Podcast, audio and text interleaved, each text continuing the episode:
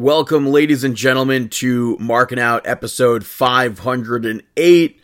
Unfortunately, this past week, Tracy Smothers passed away at the age of 58. Uh, he competed in a bunch of companies WCW, WWE, and uh, for me, most memorable, ECW. Uh, I liked Tracy with the, the FBI, him being from Nashville, Italy, just worked um, he was a true veteran of the wrestling industry and gave back to the young talent all over the independent scene ever since the, the close of ECW. Uh, he worked matches against a lot of big names of today R-Truth, CM Punk, Ricochet, Chris Hero, so many more. I believe he even trained Daniel Bryan, uh, Brian Kendrick, Molly Holly.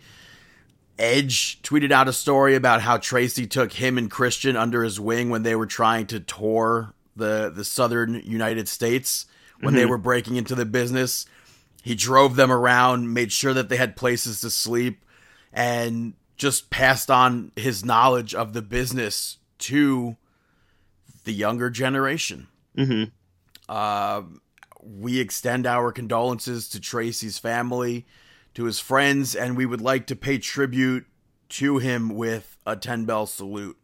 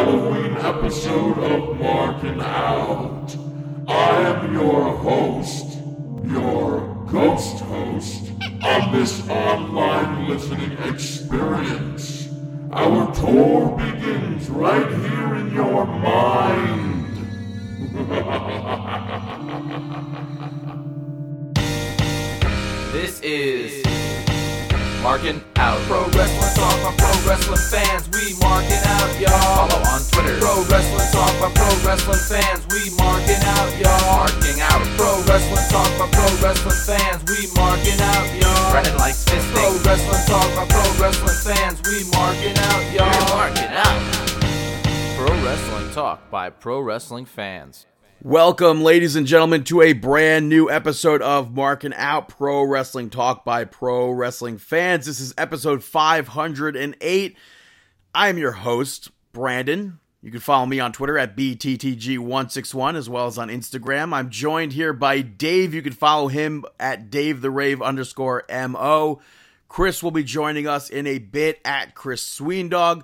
Collectively, we are marking out at marking out, markingout.com, prowrestlingtees.com slash marking out, youtube.com slash marking out 11, facebook.com slash marking out. Uh, I Apple Music, not Apple Music, Apple Podcasts, Stitcher Radio, etc. You know the drill by now. And if you're new, then just go to markingout.com and enjoy Spotify. Uh, but as I said, I'm Brandon. I'm joined here by Dave. Dave, how you doing? Hey, hey, hey, I'm doing great. How's everything with you? It's awesome as always. Uh, how hey, was your? That's pretty sweet. How was your week? Yeah, pretty sweet, bro. Yeah, yeah, cool, cool story, bro. um, my week was a good week. I had a good week. I feel like every week, because of everything, it just go, goes by so quickly. Um, I think maybe it's just because of how busy I've been and everything, but I feel like it's the year has common. Yeah, we're, we're like a like we're like a thousand weeks into this, and you've still yet to do any home cooking, right? Um, about that, about that. well, I don't understand. What do you eat? I don't understand. No, Where's your food coming from? Fish mostly. Disgusting. Ugh. Most, mostly fish. You know, I'll, I'll I I actually put some feta cheese on my fish the other day, and cooked that up. That was pretty good. Um, yeah. Uh, yeah. But what about you? What about your week? Not much. I made a new casserole dish that I had not made before. It was just meat, and I say meat because I mixed beef and and turkey, chopped turkey meat, with okay. uh, noodles. a meat and noodle cheese casserole gimmick. It was good. I'm gonna attempt to do like you know how they they make baked ziti pizza, or not.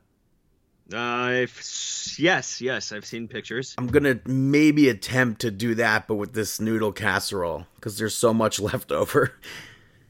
So, all right, that works. Cooking with Brandon 15. I don't think so.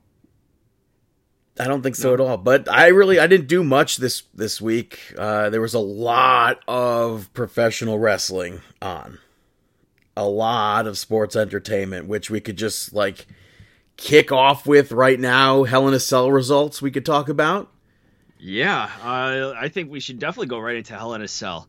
On Kick- the yeah, yeah, on. on the kickoff show, started off with R-Truth picking up a victory over Drew Gulak. Uh, um, which was a nice little fun match. Gulak at the beginning of the match punted little Jimmy, which I thought was funny. I, I, I always I love that they brought back little Jimmy into everything. Yeah, because at one point R-Truth had said little Jimmy was in prison. So ah, I forgot about that. Good to see that he's released and uh, doing good for himself. but know? Lucha House Party and Akira Tozawa run down afterwards. They chased R-Truth. they did not catch him as far as the actual pay per view goes. The first match, it opens up with Roman Reigns defeating Jey Uso to retain the Universal Championship in an I Quit Hell in a Cell match. And when they announced that that was opening, I was like, oh, that sucks. That means Randy Orton and Drew McIntyre are definitely going to be close to the pay per view. I thought there was no way in hell Sasha and Bayley were going to be closing the the, the pay per view. But you know, um, I I'm really happy that the pay per view opened up with Reigns versus Jey. This was a fun match. I was the I think honestly one of the only things that I was mainly disappointed with, and I think you were on the same page as me. They weren't using the microphone to check if the person quit or not. Oh, that was so annoying and awful because it led to the referee asking a million times over and then kind of like he was forcing the quit onto the yeah, opponent. Yes, it was like it was very uh, entrapment police videos when you watch those when their uh, detective works like uh, making a murder. The kid admits to, to killing the person even though they're like forcing it onto him. Mm-hmm. That's what it, I, they're yeah. like forcing him to say I quit. Yeah, for sure. Uh, I liked the addition of a strap being used. We we have we don't really see that often. And for a split second, when he took it out, I thought it was a snake. I was like, "What the hell is going to happen here?" but I, I don't think I don't know if we've seen a strap inside of a Hell in a Cell before. But we saw the referee go to call the match at one point. Roman Reigns throws him out of the ring. Adam Pearce, Jamie Noble, Pat Buck, and the referees run down to check on Jey Uso. They try to get Roman Reigns to stop, but he continues the attack. Jimmy finally runs down stops Roman Reigns from using the steps on him, but Roman Reigns, uh, maybe in like the best wrestling audition to Hollywood ever, starts breaking down, crying real tears. I thought that was great. Uh, and then he choked Jimmy out, leading to Jey Uso quitting on behalf of Jimmy's to let Jimmy stop being choked. I thought it was genius. I thought that this was a great match, and it was a lot of fun. And I, I what did you think about the entire aspect of Roman Reigns uh, crying? I thought it was great. I thought that it was an awesome little um, additive. I like the aspect where he was over. What was it? He was over Jimmy, and he had his hand and every, or over Jey, and he had his hand and everything like that. And it was just brought you into it. I loved it. Yeah, and then after the match, we saw him just leave the the cage, and he's greeted at the top of the ramp by his father, Sika, and his uncle Afa, the Wild Samoans, which was just like, damn. Yeah, that was unexpected. Yeah, I was not expecting that at all. And they're like they're the heads of the the family, just the tribe, just letting Roman Reigns know that he's the the guy. Yeah. Uh, after that, we saw Elias perform which I bought his new album that they're touting is is just four songs. It's an EP, mm-hmm. but I'm I'm enjoying it. Uh, but he It, that, that one song that he performed was actually pretty good. was it Amen or something? Um, not on the pay per view. I think it, No, it was on on Monday Night Raw. It would have been. Monday- yeah, that was actually catchy. I think it was Amen. I'm going in Where he had or lead lead me back- home. Maybe it was lead me. had- I think it was lead me female home. backup singers. Yeah, I think that was lead me home. Yeah, that was pretty catchy. He has uh, Amazing Grace, a cover of Amazing Grace, but instead of the tune of Amazing Grace, it's House of the Rising Sun. Mm-hmm. So that's a that's a cool little additive. Uh, but Elias defeats Jeff Hardy via disqualification uh, because Jeff Hardy hit Elias with the, the guitar. Um, Um, I don't understand why. You know, I don't understand why he decided to use the guitar and all of it's weird. know? Like I'm watching this match on the pay per view. I was like, I could have just seen this on SmackDown, and I was like, wait a minute, they're both on Monday Night Raw now. They, I, would, I could have just done without this match. Yeah. After that, we saw Miz defeat Otis to win the Money in the Bank briefcase.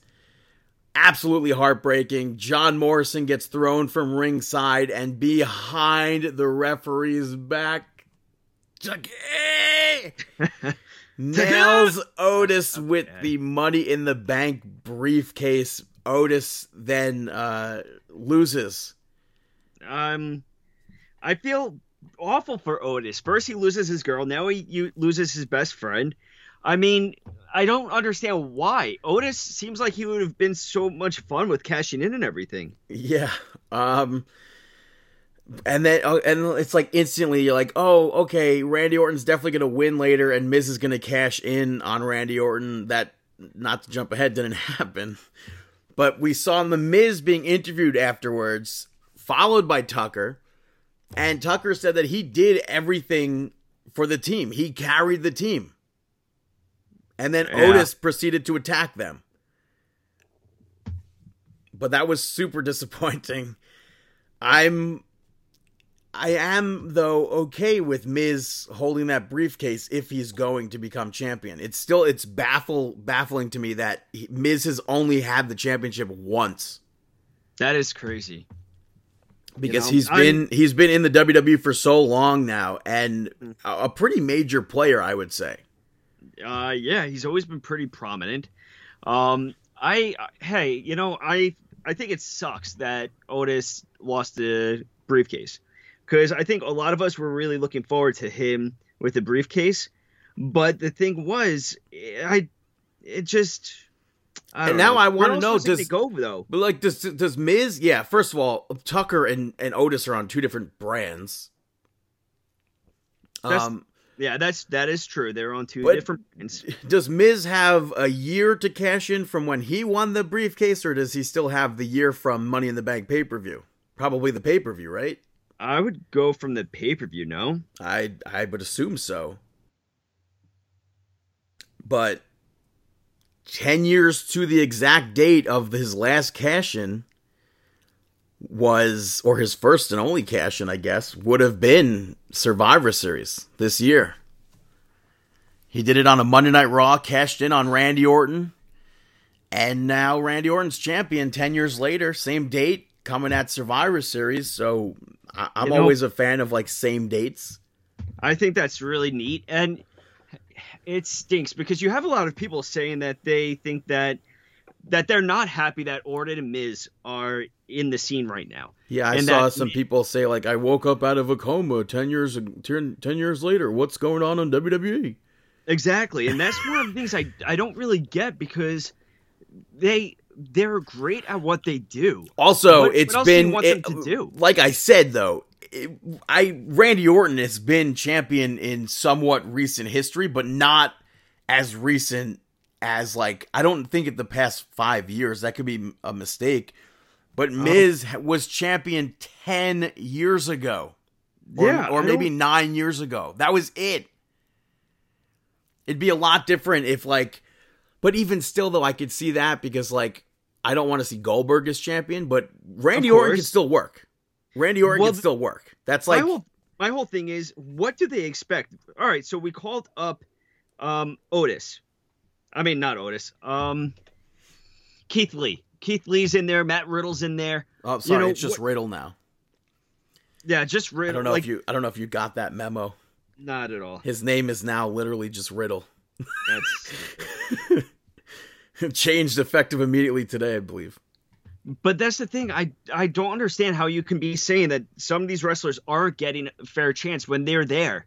I mean, NXT has to be built up. Yes, they have talent on NXT, but you don't want to take everything from NXT and uh, lose what NXT has, that magic. I mean, Randy Orton and Miz, what else are you going to do with them? These are great wrestlers. Uh, well, for They one, always- send them to NXT. That's Okay, but even still, they're always entertaining and one, and they are also reliable. I can't say Randy Orton is always entertaining because I am like not always for the past month it's or ma- past like three months or so. It's been like, oh god, I I, I want nothing to do with Randy Orton. Okay, he was he was hot in January. February came, WrestleMania happened, and then it's like, Yeah, but even still, what do you expect? I mean, you can't bring up every single guy in NXT and say, "Hey, uh, here's a championship ring." It doesn't work like that. right? It but it's catch. but it it's not. It doesn't not work like that. Uh, what do it, you mean? It like it could work like that if given the right opportunities and the right circumstances. I think they're Mm-hmm. booking Keith Lee stupidly. I don't know if stupidly is a. What do you mean? Why? Why don't we like- saw Keith Lee debut. That what worked about Keith Lee is that he was a good worker, and he debuts on the main roster. They change his music, which was fine. Uh, his music prior was fine, and they make him do outfit after outfit after outfit. And I have can only assume it's because of his weight. I can only assume.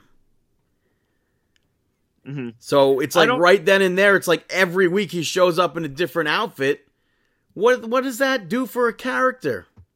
The one bad thing that they have that they did was change his theme song. Everything else that they're doing with Keith Lee, I'm a fan of. I- I don't like- know. I, I- just I'm I don't need to see Keith Lee versus. Uh, granted, it's not happening right now, but Keith Lee versus Braun Strowman was just like difficult to get through for me.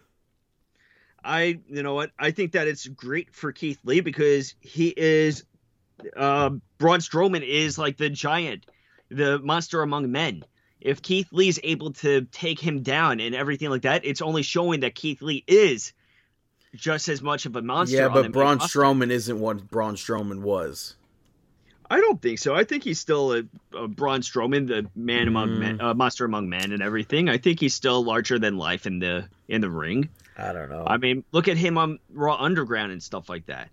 But I still think that you can't expect to bring up so many NXT people and expect to toss them right in there. It's going to take time to build up. The next match for the SmackDown Women's Championship, Sasha Banks defeats Bayley to become the new champion. Uh, I thought this was the match of the night. I don't know how you thought about this, what you thought about this, but I and I saw a lot of people comparing it, saying like, "Oh, this might have been better than NXT Takeover Brooklyn and and Respect," but I hmm. could say it was probably better for me than Takeover Respect, but not. I I don't think anything is going to top Brooklyn for me.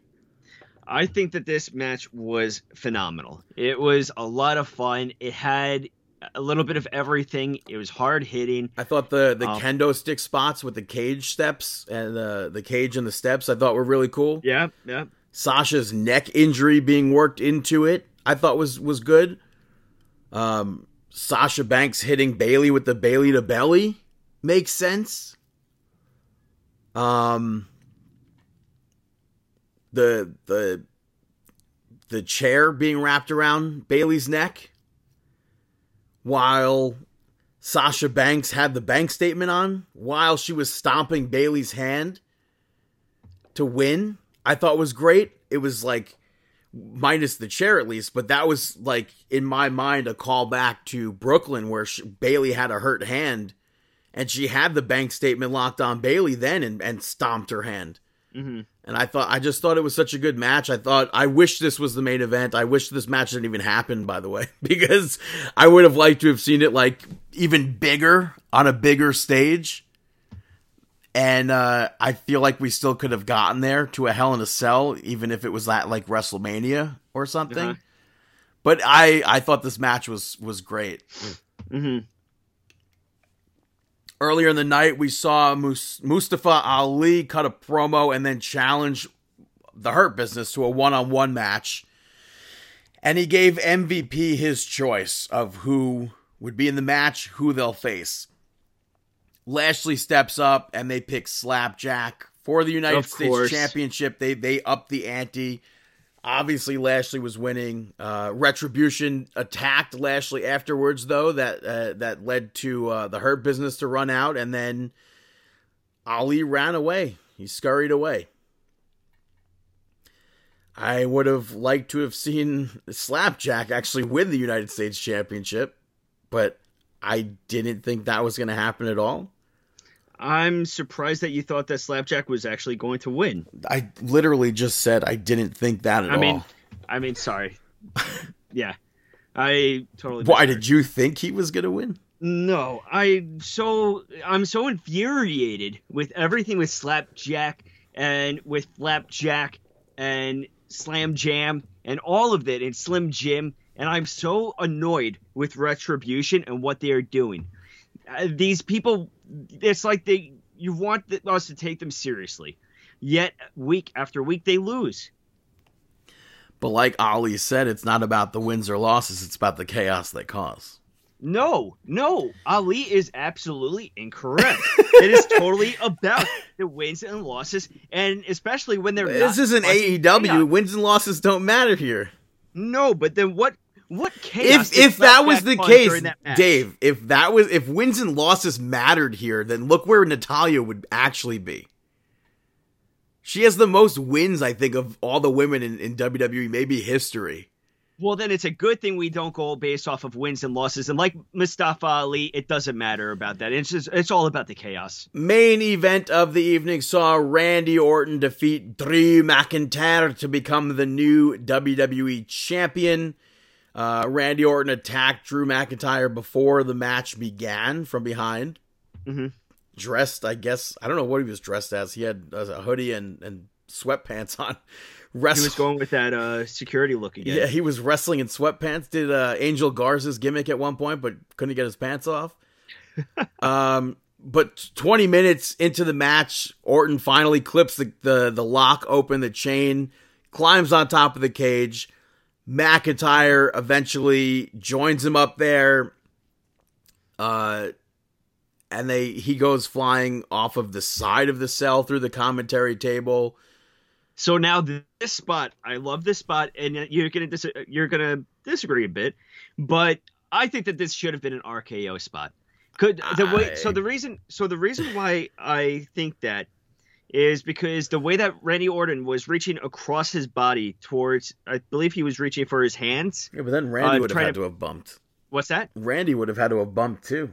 Of course, yeah. Randy would have had to bump too, but he was reach he was using his right arm to reach across for Drew McIntyre's right hand.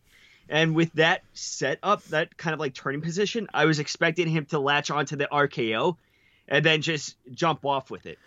I thought it would have been funny if, uh, while Randy Orton was on top of the cage and McIntyre was in the ring, Miz came out to cash in and like took McIntyre out and somehow won, while Randy Orton like basically screws himself on top of the cage.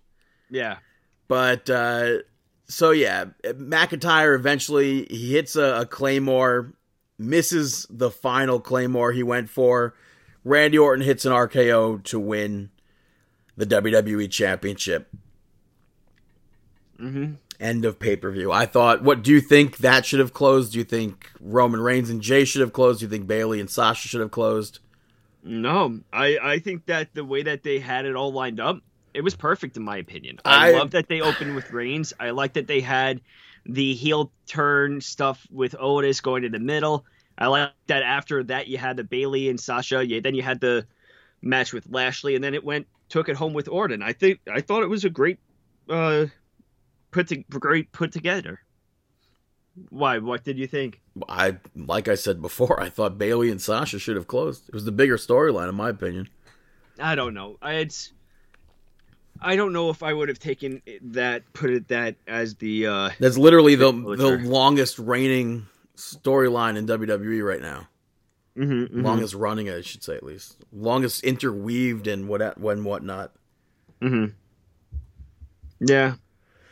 But that was Hell in a Cell. Hold on, hold on, Brayden. I have to, I have to just say this, okay? So before we, let's get into some Monday Night Raw. Monday Night Nitro. That was a terrible segue. Oh, totally. Terrible, definitely terrible had, segue. I had to get it in there before you, uh, you went for it. Drew McIntyre opens up Monday Night Raw and says that he's going to be champion again. Miz and Morrison cut him off. McIntyre ends up taking both of them out uh, at first, and then Miz finally saves John Morrison. So I guess I, I don't know. Is McIntyre going to be like feuding with them now? Or he's going to still continue with Randy Orton, I guess, but Yeah. but I- Miz and, and Morrison will be sprinkled in. Mhm, mhm. AJ Styles cut a promo before his match, questioning why he even has to fight for a spot on the Survivor Series team, and said that he himself should be captain. But he went on to defeat Jeff Hardy to be added to the team. Uh, I thought Jeff Hardy was going to win this, but Elias Elias uh, smashes a guitar afterwards on Jeff Hardy, so that feud is continuing. Yeah, I I don't understand why. I, I wish I don't know. I'm gonna say that's lazy booking with that. Well, I mean, they had their feud basically started on SmackDown without actually starting, due to Sheamus hitting him with a car and blaming Jeff Hardy. so I, Uh, yeah. I have no other like explanation for that whatsoever. But uh, we saw Lucha House Party defeat Akira Tozawa and Drew Gulak. R-Truth came out during this and they all tried to win the 24 7 championship.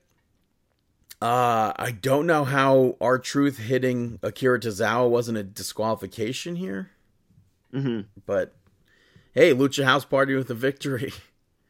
Um, you know, I'm good with this being a Lucha House Party victory, and uh, I correct me if I'm wrong, but is what's his face, um, Kalisto? Is he still with them or out of them? Uh, according to their entrance video, he is. And there was no payoff there with him and Lince arguing because they went to separate brands. He's out. Or... No, he's still on the Titantron, so All right. So, so, I don't know. in. I mean, it's like a new day situation here, but it wasn't really focused on. It wasn't really mentioned whatsoever. So Mhm. we saw Keith Lee interviewed, and uh, he mentioned how the next time he faces Braun, which means he's going to be facing Braun again. Yes, I know. He's going to be showing Braun who the real monster is, and then he went on to defeat Elias to be added to the Survivor Series team.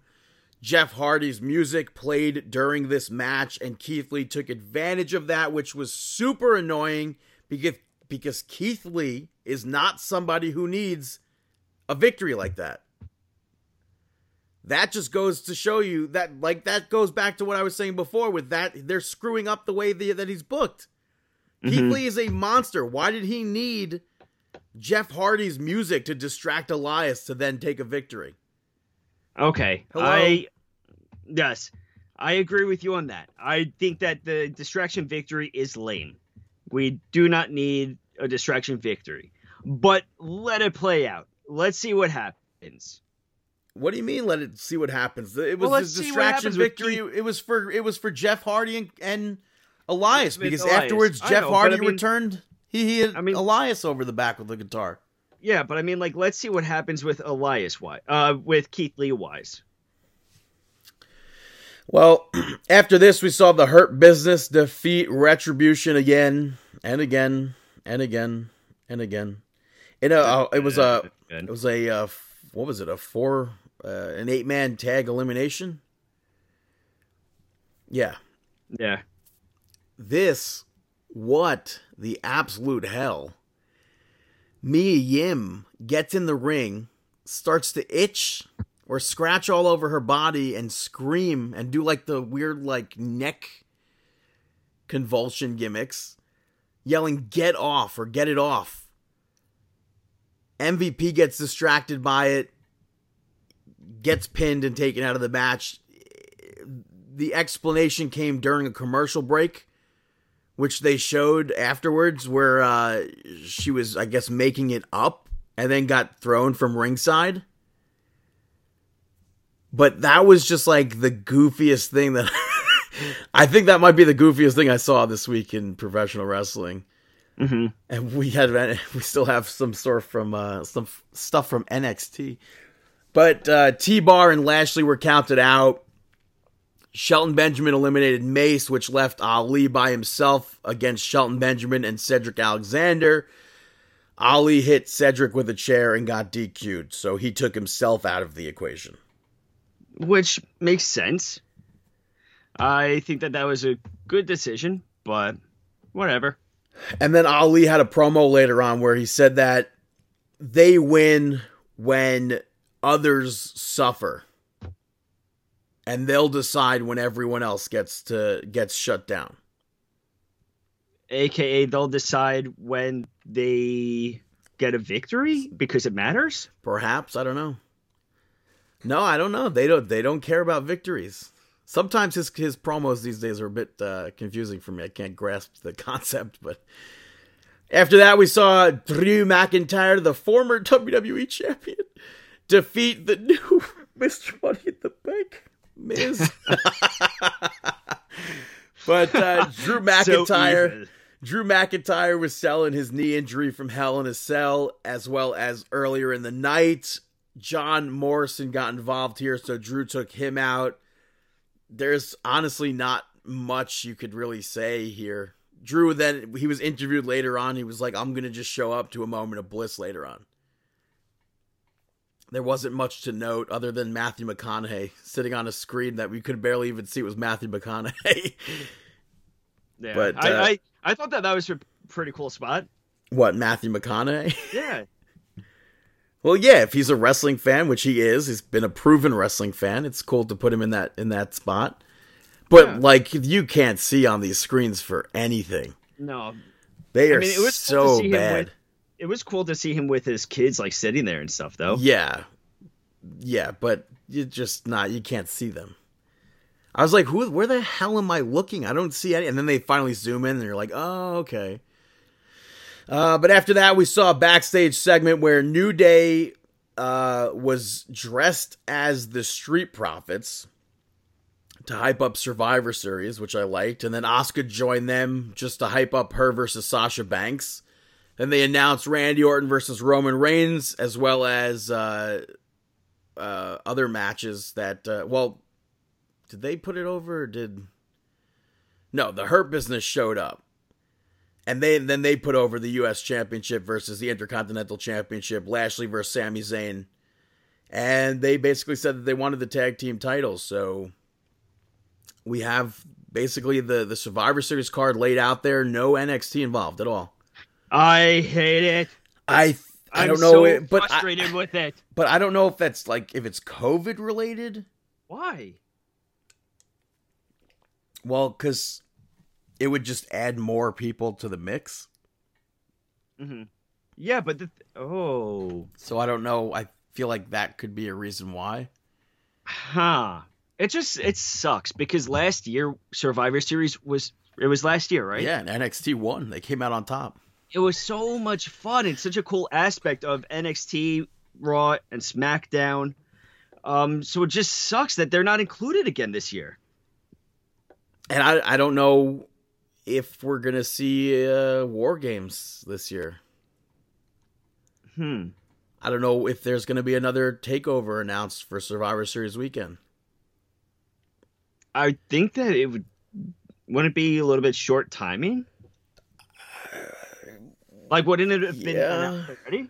No, it would have been with Survivor Series in November. But I mean, wouldn't they have announced that takeover was already taking place though? Well, no, because Halloween Havoc was taking place first, so then they would probably do it. If they're going to, they would announce it next week. hmm hmm But earlier in the night, we saw Nia Jackson, and Shayna Be- Shayna Baszler, Shayna Baszler, Shayna Beasler. meet up with Adam Pearce to give their lists for who should be on the Survivor Series team for Raw. And they're like, the women aren't going to be in qualifying matches. I'm captain. And then there was like, I'm captain. And Pearce was like, nah, both of you are. Neither of you are captain. Um, but we saw backstage again. Uh, Angel Garza was trying to woo Mandy Rose, and she's like, "I'm still close with with Otis." He moves on to Dana Brooke, and then which is cool. I, I actually love that that she uh that he uh, I'm sorry that Mandy Rose still has a connection to Otis. Yeah, but then he moved after Dana Brooke shuts him down. He moves on to Nia Jax, who walked up with uh with Shayna Baszler, and then uh gave her the rose. And she gladly accepted it. Uh, but we saw Adam Pearce and Pat Buck announce the teams. Announce the team, I should say. It was just uh, it was Shayna Baszler and Nia Jax, Mandy Rose, Dana Brooke, and then they announced four women who would be competing to be on that last spot for the team between Lacey Evans, Lana, Peyton Royce, and Nikki Cross. I thought that was stupid. That they like why are why do four out of the five of them not have to compete for a spot? Mm-hmm. Uh, we Yeah. saw Lana though defeat Lacey, Nikki, and Peyton Royce to be added to the Which- Survivor Series team. Uh, It wasn't to me. It wasn't a good match. I think these other women's matches have been bad as of late on Raw.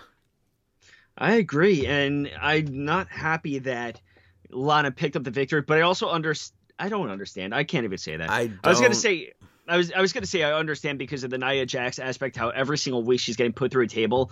Again, but this then after sixth, the match, sixth time this week. Yeah, like I, so I don't get it. I don't Uh, get it. yeah. I don't know. Uh, but after But that, we saw Sheamus defeat Matt Riddle to be added to the Survivor Series team. Now this match was definitely, I think, in my opinion, if it wasn't Banks and Bayley, this was my second favorite match of the week. I actually for a Monday Night Raw match, this match of Sheamus and Matt Riddle was pay per view quality in my opinion. Yeah, What it was a think? it was a good match, but I want new matchups out of the draft.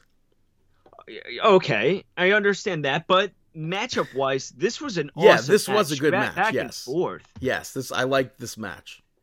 I'm In fact, this yeah. uh, if I'm gonna look over the the matches of Monday Night Raw, I would say this was my favorite match of the night.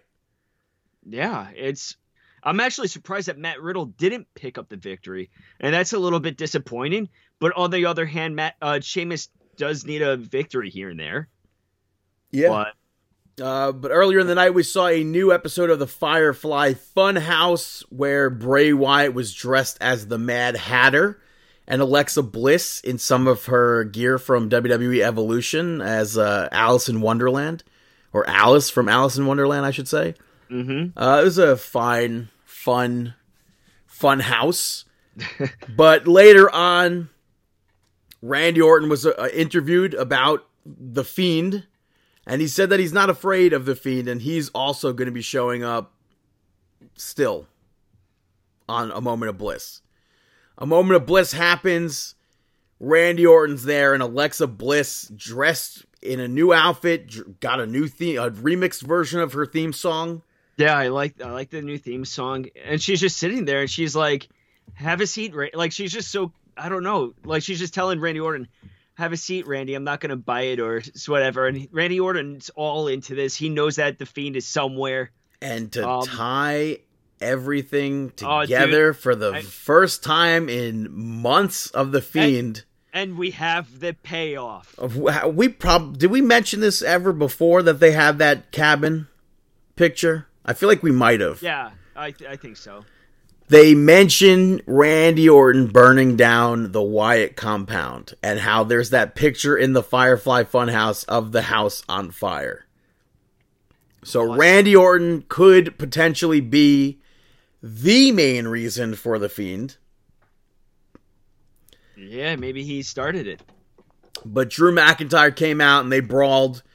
And Drew sets up for the Claymore, but the lights go out. The Fiend gimmicks start. Orton was up on the ramp.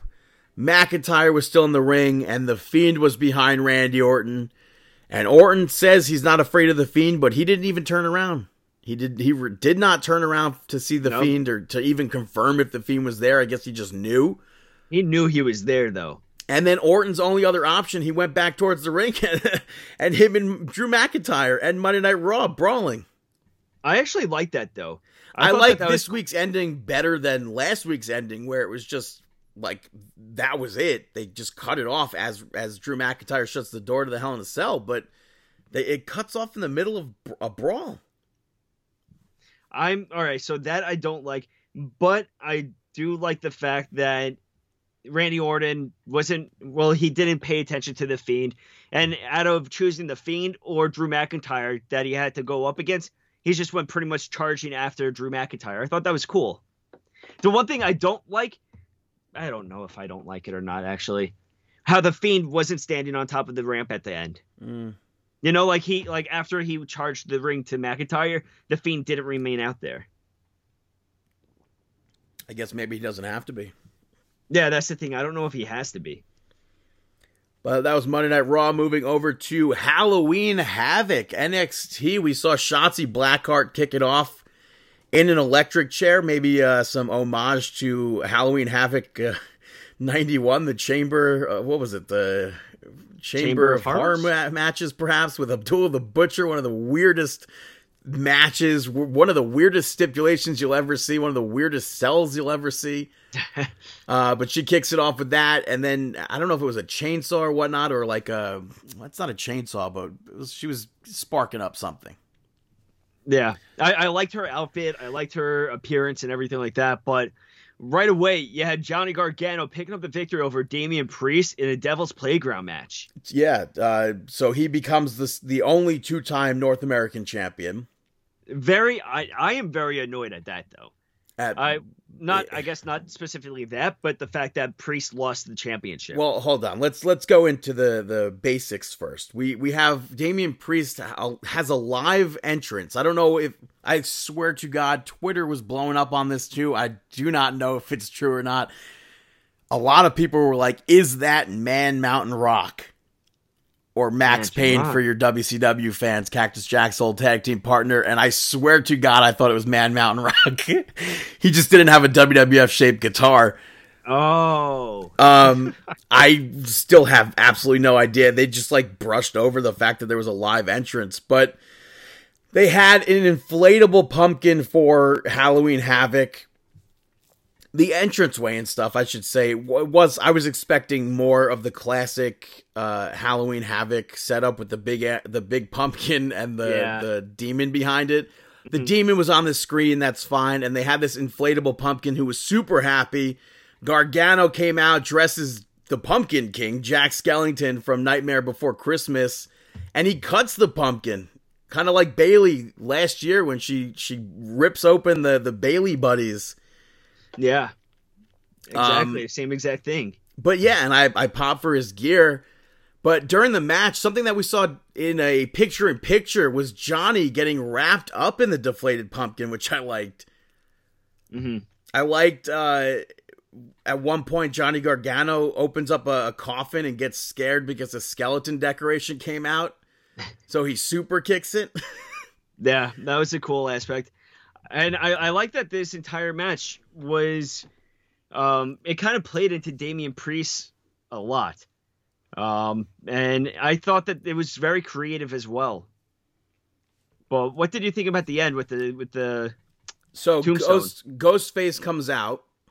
that? Ghostface yeah. from screen comes out, hits Damian Priest with a pipe.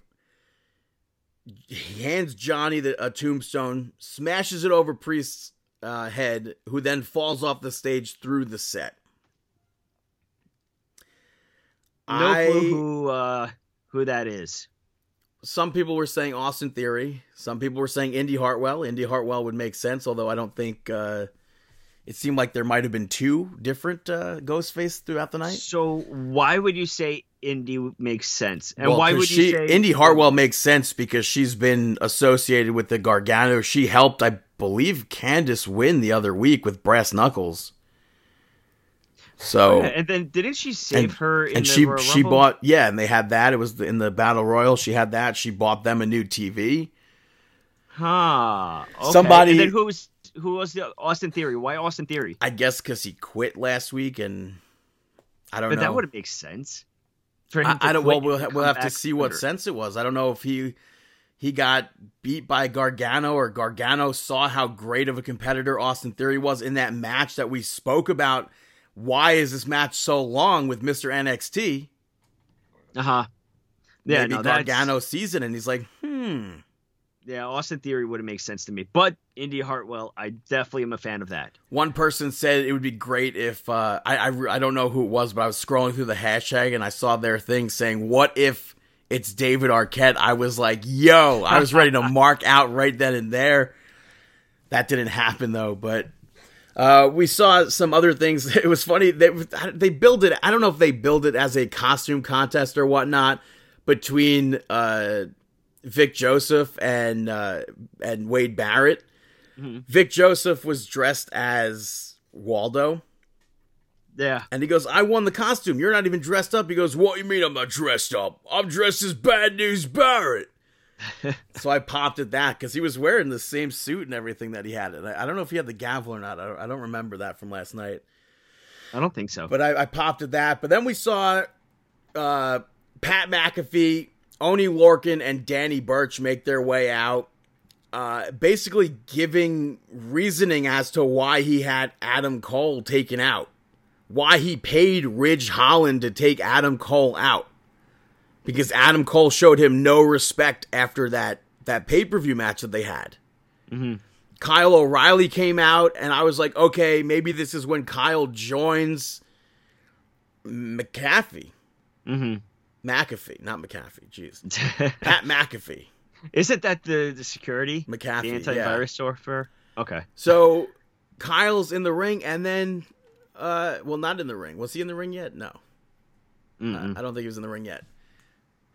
Pete freaking Dunn makes his surprise return. He brings out a chair for himself. He brings out a chair for Kyle O'Reilly. Then they get into the ring, I believe. Yeah, then yeah, he passes a chair over to uh to O'Reilly. They get into the chair. They're getting ready to go. Kyle we- drops the chair, and Pete Dunne attacks Kyle O'Reilly, and they all jump on him. Uh, well, I was, don't, don't drop dude. the chair. I marked out big time for this. I was not expecting Pete Dunne at all because he's been on NXT UK for the past two weeks, I believe.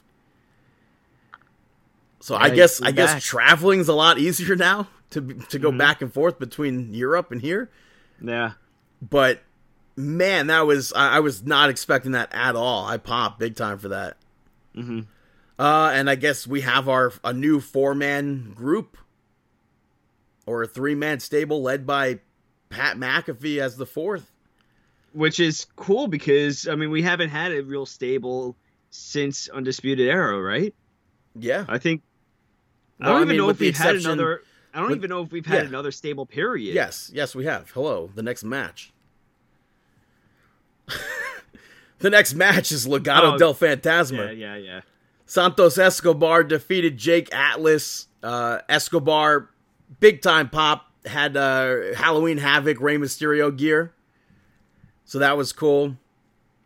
Uh, and Legado del Fantasma also had their faces painted for Dio de los Muertos. Which is pretty cool. Yeah, and then uh, during the match, Raul Mendoza puts on that lucha mask and hits Atlas with a headbutt behind the referee's back, causing the the loss, I guess, for Jake Atlas there. So they they cheated to win, hmm but I'm fine with that. Yeah. Next match was Rhea Ripley defeating Raquel Gonzalez. Super good match. A lot of hard hitting moves here. I liked uh, at one point Rhea Ripley went for a rolling senton off the apron, and Raquel Gonzalez catches her and power bombs her onto that audience guard. they did such a good job in this match. I, I, I think that Raquel Gonzalez is really coming into her own. And I kind of, there were moments in this match where I'm like, out of her and Dakota Kai, she could be the bigger star out of that. You know, there's really a lot of great shining aspects of Ra- Raquel Gonzalez coming through during this match. But I thought I thought it was such a good match too. It was. It Um, definitely was. Did you think that uh, Raquel Gonzalez was going to win or had potential to win? Uh, not really. hmm There were moments at the end where it was just like, maybe Ripley will lose. But next up, you had a, a little backstage segment with Drake. which I thought was hilarious. He's obviously trying to. uh Well, I mean, he was dressed as Hulk Hogan, There with the mummy and uh, calling. he was calling Mackenzie Mitchell Mean Gene, and she goes, "I'm not Mean Gene." He goes, "What do you mean?" He goes, "Mackenzie, you can't just like pretend it's Halloween." And uh yeah, and then uh they did a giant and Yeti spot, not a mummy. Yeti, it's the Yeti, Yeti, the Yeti. the Yeti. Uh, and then Killian Dain shows up dressed as the Shockmaster, and I thought it was funny. He goes, and uh, Drake's goes, he's like, "Why didn't you? Uh, why didn't you do the trip?" And he goes, "I'm not doing that." he goes, "Fine, I'll dress as the Shockmaster." And he puts on the mask, and then he immediately trips over himself. I thought it was just so funny, and it added to Halloween Havoc. It was funny to to have that little spot there. Yeah. Um, but earlier in the night, we saw Cameron Grimes scared, nervously speaking with William Regal, trying to get out of the match. And he spoke to uh, uh, William Regal, moves him to the parking lot, and he gets not abducted, but like a van pulls up outside. Michael Hayes, for some reason, gets out and does some some PS Michael Hayes stuff. Yeah. Badstreet USA was playing on the van. I don't know why, but I popped for that. Uh, but then we saw uh, Cameron Grimes uh, pull up Mhm. to the haunted House of Terrors. It was a cinematic match. Dexter Lumis picks up the victory over Cameron Grimes in it, but I thought this was so well done. And I thought it was I- perfectly sold by by Cameron Grimes. I think so too. And I mean, Dexter Lumis was great in this too. Um, what did you think about the aspects of even the zombies? Yeah, I was fine. Like it wasn't a wrestling match at all, but it was very entertaining. I liked the match being in parts. So it didn't feel like we were watching the same match for like 40 minutes or however long it actually ended up being. Mm-hmm. I liked seeing Cameron Grimes jog his way back to the Capitol Wrestling Center. Yeah. I thought that was funny, but he ends up in a graveyard on the stage, and he was backed into the ring by Dexter Lumis or uh, by by the uh, zombies. I mean, and then Lumis was behind him, and uh, eventually he chokes him out and picks up the victory there. I thought this was a fantastic match. I totally agree with you. You know, it did a great job. I think that Dexter Lumis and Cameron Grimes were great in this. Cameron Grimes, his selling was awesome. And what's the corniest, the corny aspect of this of this matchup with zombies and this and that and the horror aspect of it, it didn't really take away from anything. No, and of their cinematic matches that they've done, uh, I think this was better than that parking lot brawl thing that they did. I definitely agree with you. This was an upgrade from the parking lot brawl. The parking lot brawl didn't even seem like it was cinematic as much as Right. uh brawl itself. You know, it's it didn't really have that cinematic aspect like this. But and I this I actually still I want to rewatch this to rewatch this to see if I've missed anything. But awesome job. We saw a video promo with Tommaso Ciampa basically saying that he doesn't know, he doesn't recognize NXT anymore. Mhm. He said everyone walks around like they deserve to be there. He's never asked for an opportunity. He's been the reason why he's there. Fate took him out of everything. And now it's time to to take it back. And he's going to be starting with Velveteen Dream. Mhm. So I think we're going to be seeing that next week. I think so too. But next up, you had Io Shirai picking up the victory over Candice LeRae in a TLS, oh, a TLS. tape, yeah, TLS, pal. TLS, a tables, ladders, and scares matchup to retain the championship. Um, there were many aspects. I thought Lorraine was going to win this, but let's just say Candice was dressed as Sally from Nightmare Before Christmas to match her husband Oh, yeah, Johnny did- Gargano. I don't. Yeah, I don't even think we mentioned that We Johnny was. very much so did, and by we I mean me because I mentioned him being the Pumpkin King and taking out the pumpkin. Oh, you said Pumpkin King. I didn't. I did say Jack. Skellington as well, and I did say the words Nightmare Before Christmas. okay, then, then I definitely zoned out and didn't listen to any of that aspect until I heard the the inflatable uh, pumpkin. Poppy played Io Shirai to the ring, so she fit on the show perfectly. I think. That I didn't. I couldn't hear. I have to re-listen. But is that the person that does her theme song? No, it's just she's just a, a an artist that has been associated with NXT in the past. Ah, I don't know if I think Poppy might have played Io to the ring once before. I'm not sure. hmm Um, but I thought this match was really good, and I the only thing that I wished from this match was that I, I wish we had seen something, a match that we have not really seen before. Yes, we've never seen a tables, ladders, and scares match, hmm but I was hoping for like even Johnny Gargano versus Damian Priest. It was the Devil's Playground, but ultimately, it was just like a street fight.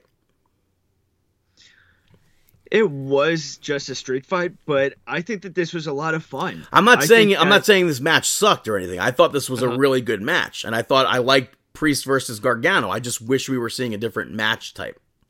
Mhm. I liked though that because this was a tables, ladders, and scares match, the ladders and tables were black with orange accent to match Halloween. I liked Mhm. that.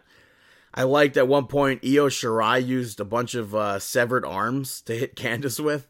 Yeah. And then we saw the return of Ghostface. And Candice, they went to help Candice, but uh, that didn't happen. We saw Candice and Io both go through tables. And Ghostface helped Candice LeRae up the ladder. And then Shotzi Blackheart came out, took Ghostface out. And then Io ended up back in the ring, pushing Candice off the ladder uh, through a bridge ladder. She went through knee first, which had to suck. hmm Yeah. That looked like it hurt. Oh, and then yeah. Io Shirai won. that I- that spot that spot got me to stand up from my chair and i was watching this at i think like around 7 a.m or something like that and it got me to like i was just seeing her go through from the ladder go to the outside of the ring through the table No, it was ladder. oh yeah the ladder sorry it i thought that was an awesome spot but we didn't get payoff of ghostface Yeah, I don't know how Ghostface didn't get unveiled, but uh, I guess that's for next week. uh yeah i guess so And yeah, I thought for sure Candice was going to win to uh, match her husband, be the, the first husband wife championship couple of NXT. mm-hmm mm-hmm but that did not happen. So I'm looking No. forward to next week's NXT for some Halloween Havoc payoff. This, uh, not that ratings matter. This topped AEW this week, nah so WWE should always do Halloween Havoc i if they want know to what? keep I beating the AW ratings. you know i i think that this was a lot of fun i'm i i do enjoy horror stuff and the fact that they did something special for halloween i think it's it's great and it wasn't like it wasn't a any it wasn't corny and it wasn't dragging like there was a part where they started having the gimmick matches with like Damien Sandow and Ziggler. Oh my god, dude, we have been. I think we we have not seen a tricker fu- uh tricker sh- tricker f- no tricker street fight match. Mm-hmm. I think we've we've gone two years without seeing one on the the main roster at least. Mm-hmm. I think we saw last year in uh for 205 live which was a really awesome match um but yeah that it just got to a point where every year it was like oh there's this match Exactly. somebody dude somebody posted today and i think i think it was today and dolph ziggler retweeted it or something it was ziggler versus miz i think from 10 years ago in a trick or street fight match and i was like how the hell is this 10 years ago I I, I was Wow. like blown away. I was like, this looks like it could have been last year or so. That's crazy. But um, but the, what I was gonna say is like with that, it was it was so gimmicky and stupid and awful. But I wouldn't. s no, okay, hold on. I, I thought The trick or street fight matches were were sometimes fun. I liked the candy cane kendo sticks. Not Yes, candy but- cane, sorry, the candy but it corn kendo sticks. but it didn't help when they had different street fights almost every other week. Or It wasn't every, other week. The trick or street fights. Oh, No, well, okay, that- regular street fights. You're saying, but again, I don't think Yeah, it was yeah, every yeah. other week. But They had it. They started having it so many, so many times. But this, but I All enjoy. No, I enjoy. I enjoyed the pumpkin spots where they would put it on somebody's head. Ziggler would super kick Miz or whatever, or the the Good Brothers were doing it. Hmm? Um, I enjoyed the bobbing for apple stuff where you could drown your opponent, but yeah. But this, but what I want to say is that any everything that they did on NXT with all the gimmicks that they utilized, it didn't see, seem overly gimmicked. It still was entertaining. It was still fun, and it was still something that once you started watching, you didn't get tired of it, and you wanted to keep on watching more. Yeah, that's yeah, hundred percent. And it was like it was like a breath of fresh air to to see this event. Know that you wanted it when they they first had the um in your house pay per view, and you're like, oh, they could do in your house. Well, Halloween's on a Saturday this year. They could certainly do Halloween Havoc. That obviously didn't happen with a uh, with a with a takeover, Yeah. but it was still satisfying to see Halloween Havoc be an actual event, even if it was just a normal episode like the Great American Bash was. I hope so. So that was NXT Halloween Havoc. Just to touch on NXT UK really quickly. Uh, Aoife Valkyrie defeated Dani Luna in a match. I'm a big fan of both of these women from what I've seen so far. I this they this division only proves every time I say that WWE has the best women's division in the world. There's no I- like touching the WWE's women division throughout I- Raw, SmackDown, NXT, NXT UK.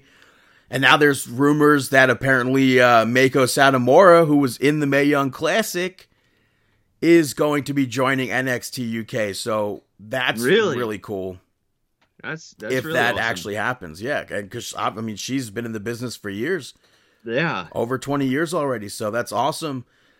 Uh, maybe even twenty five years at this point. Mm-hmm. Uh, but we saw a video package for Rampage Brown officially confirmed as a member of the WWE roster. Now he'll be making his debut soon. We saw Mark Andrews and Flash Morgan Webster speak about their attacks and Eddie Dennis. And Dennis came out, had pretty deadly with him. And Mark Andrews is like, you know, we also have friends. And the Hunt show up in the ring, ready to face off with Eddie Dennis and, and Pretty Deadly. And Eddie Dennis drops that keep your friends close, but your enemies closer line. And Wild Boar and Primate then attack Mark Andrews and Flash Morgan Webster. That uh, took me for surprise because it was the Hunt who, like, pointed out that Flash Morgan Webster was taken out a few weeks ago to Mark Andrews. Uh, we also saw Piper Niven asked about what's next for her in NXT UK, and she said she's still looking for the NXT UK Women's Championship. She's still coming for Kay Lee Ray. Uh, we saw Jordan Devlin defeat Levi Muir. Uh, this was Jordan's return match after months of not wrestling. Devlin cuts a promo afterwards saying that he is the real cruiserweight champion. If you want to face me for the championship, you have to come here. I don't know if we'll ever see Santos Escobar show up in NXT UK. Probably not. Mm. But the main event of the NXT UK episode this week, we saw Walter defending the NXT UK championship successfully over the number one contender, Ilya Dragunov. Brutal match. You had to expect that it was going to be a brutal match. You had to expect a bunch of chops from both competitors here. And they both delivered big time. I don't know if there was like maybe 50 ish chops in this match or so. Maybe I'm over exaggerating. It seemed like a lot. But at the end of the match, Ilya was busted open from the mouth, and uh, Walter choked him with a sleeper, and he passed out to win the to win the match. And uh, I think you guys got to watch NXT UK because I've been enjoying it every week. But we're gonna say goodbye to Dave for now. He'll be back in a little bit, but I'm going to move on to SmackDown. It opens up with Roman Reigns uh, and Jey Uso in the ring already.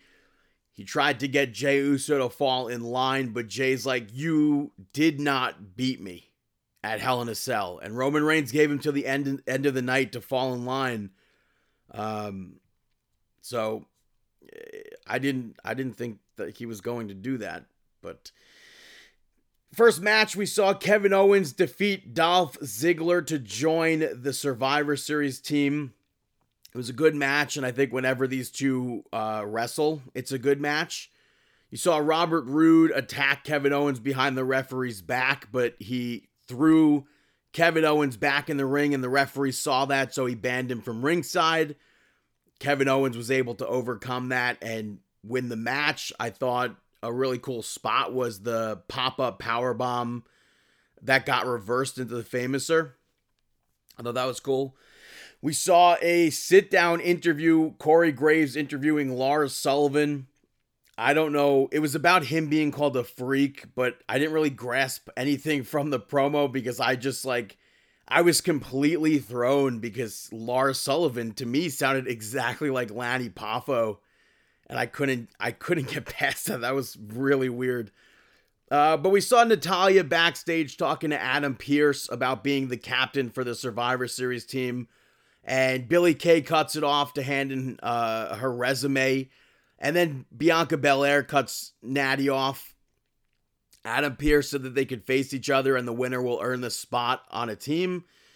Doesn't necessarily make them the captain, but Bianca Belair defeated Natalya and Billy Kay to join the team. I liked Billy Kay during this. Natalya had a uh, sharpshooter locked on Bianca Belair, and Billy Kay like snuck in there to also lock a submission on Belair uh, without Natalya noticing it first, and then she noticed, and uh, I I wish she would graduate from being a comedic character, and I hope the iconics don't just fade away. I think they deserve more. Uh, but we saw uh, another Carmella promo. I guess she'll have a, a match next week on SmackDown. But earlier in the night, we saw Buddy Murphy and Aaliyah backstage, and she said that her mom supports her, but Rey Mysterio and Dominic are still against Murphy. Murphy wants to apologize to both of them. So later on, he heads to the ring. Aaliyah came out with him. Murphy begs for Rey and Dominic to come out so he can apologize, but Seth Rollins comes out instead and said that they're never going to accept Murphy. They're never going to accept an apology from him, but Seth Rollins will, and he'll accept Aaliyah as well. Rollins then called Dominic a coward and Dominic showed up to jump Seth Rollins. Rollins gets the better of Dominic, but Murphy makes the save. And Dominic gets pissed off and punches Murphy. And then they start brawling. Rey Mysterio comes out to fight with Murphy. Aaliyah puts a stop to it. Wouldn't leave with Rey and Dominic and said that she loves Murphy. And then she kissed Murphy, and the face that Seth Rollins made, I thought was was absolutely priceless. I thought it was really funny. Um, and then the internet broke. So, well, we saw the Street Profits put over New Day before their match, and then they went on to defeat Cesaro and Nakamura. I thought the the craziest spot from this match was Montez Ford being launched over the barricade by Cesaro. And I'm definitely looking forward to New Day versus the Street Profits at Survivor Series. We also saw Sami Zayn cut a promo on Bobby Lashley. And as much as I would like to see Sami Zayn, the Intercontinental Champion, defeat the United States Champion Bobby Lashley at Survivor Series, I don't necessarily think I see that happening unless maybe Retribution gets involved somehow. We also saw Sasha Banks come out with Bayley's chair and speak about how Bayley turned on Sasha and how it was really for the best. And then she moves on to Asuka at Survivor Series, but Bayley came out and made fun of Sasha Banks for not being able to hold on to a title. And she also said that Sasha can't beat Asuka without Bayley in her corner, and then challenged her to a rematch for the championship next week on SmackDown. So I hope um, Sasha Banks retains, and that helps to solidify her her championship victory at Hell in a Cell. But I also, I mean, I I feel like the the Bayley Sasha Banks feud should end for now at least. Um, so hopefully there's no goofy endings to that match next week, and we do see Sasha Banks walk out as champion. I just don't know what's next for Bayley after that. But we saw Jey Uso defeat Daniel Bryan to join the Survivor Series team in the main event. Roman Reigns came out during this. I completely was expecting Daniel Bryan to win this match. Uh, really, the only thing that I didn't like about this was the spot where Daniel Bryan's got his knees up during the the Uso splash. I feel like it it was kind of weird. It took too long for me, but Jey Uso wins. Roman Reigns gets in the ring afterwards, and Jey Uso said that he's with him. He's the leader. They both look at Daniel Bryan, and Jey Uso super kicks him, hits him with another Uso splash. And then Roman Reigns told Jey to make Daniel Bryan understand how much Jey loves Roman Reigns. So he continues the beatdown, drags him outside the ring, lays him out on the commentary table, and then hits an Uso splash through the table that looked like it really hurt Jey Uso. So hopefully he's not uh, injured or anything. But that was SmackDown. I'm going to kick it over to a little ad break, and we'll be right back here on Marking Out. What does a guy call his best friends? His testies, besties, of course. Halloween is right around the corner, and you don't want to spook someone with your scary bush. Our friends at Manscaped want to help make your boys downstairs clean and best friends of their own. Manscaped is number one in men's below the waist grooming and offers precision engineered tools for your family jewels. You might be Chewbacca, Bigfoot, or a hairy bear, but it's what's under the costume that really matters. So let's say, hypothetically, you go to a Halloween party, you, you meet the, uh, you know, the sexy pumpkin or the the sexy gallon of milk or something like that. You go back, things get hot and heavy, and she uh, gets completely spooked out about what's going on underneath that costume. Don't be that hairy guy.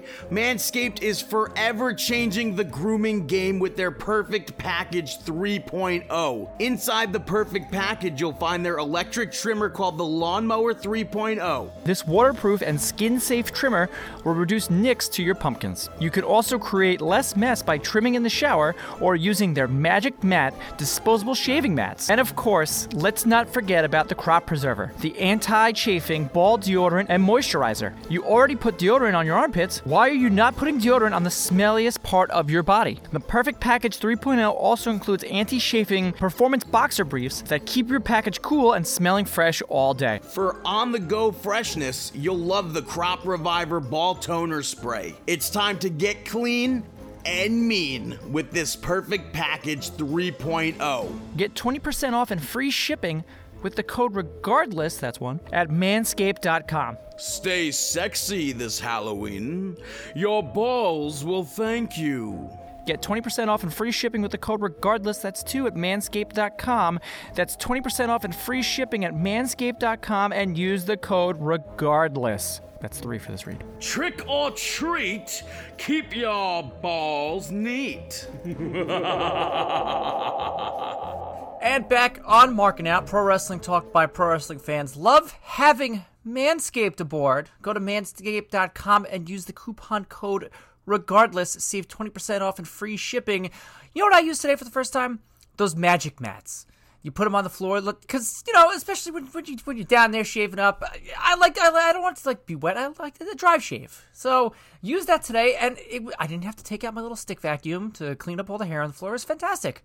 So yeah, everybody get one of those also too, along with the Manscaper 3.0. Go to manscaped.com. Use the coupon code regardless. Save 20% off and free shipping. As you can hear, my name is Chris. You can follow me on Twitter, Korean Dog. We're back. We're here to talk about professional wrestling. Brandon, how's the show been so far? It's been pretty good, I would say. Yeah? Did Dave actually watch stuff? Uh, Dave did watch everything, yes. Wow. well, I mean, with the exception of SmackDown, but but you'll do that by yourself. I did that by myself, yeah. You did that? Yeah, we're in the future. Oh yeah, because it's Halloween, the spookiest episode of Marking Out ever. How how great was that Manscaped uh, promo that we did? Especially the music in the background was the best. did you uh did you compose that yourself or no? No, motionarray.com if you need if you need uh, free royalty free music. So I typed in Halloween. I saw one. I'm like, oh, this is pretty kind of cool. And then I found this. I'm like, nope, this fits us better. I like when it goes spooky. I, I used some serious editing there, and I over I doubled your voice, and I put an echo in the second voice. You might have to do that now when I said it. No, because you're editing the show. And what? What do you mean I'm editing? Yeah, you're doing this stuff. Come on, Well. you have everything else done. Did and now let's talk about Bound for Glory 2020. I watched this entire thing, and I really enjoyed it.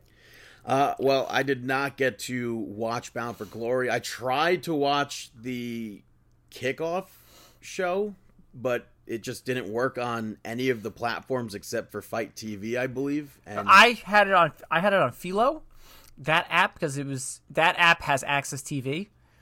So it was weird because when I started watching it, I guess somebody controls it with like a, a tablet or something like that. Because like you saw like the bottom, you know how they have like the little ticker that shows you the time and like the place of the thing. yeah, Yeah, they showed that, and then somebody had to drag onto it and click onto it. It was hilarious. I was uh, I was really disappointed because I was looking forward to seeing Ken Shamrock's induction, and uh, it was pretty cool. They had messages from Bret Hart, Mick Foley, uh, Ariel Helwani was was one of the messages. Uh, Chael Sonnen, Bas Rutten. I loved Bret Hart's.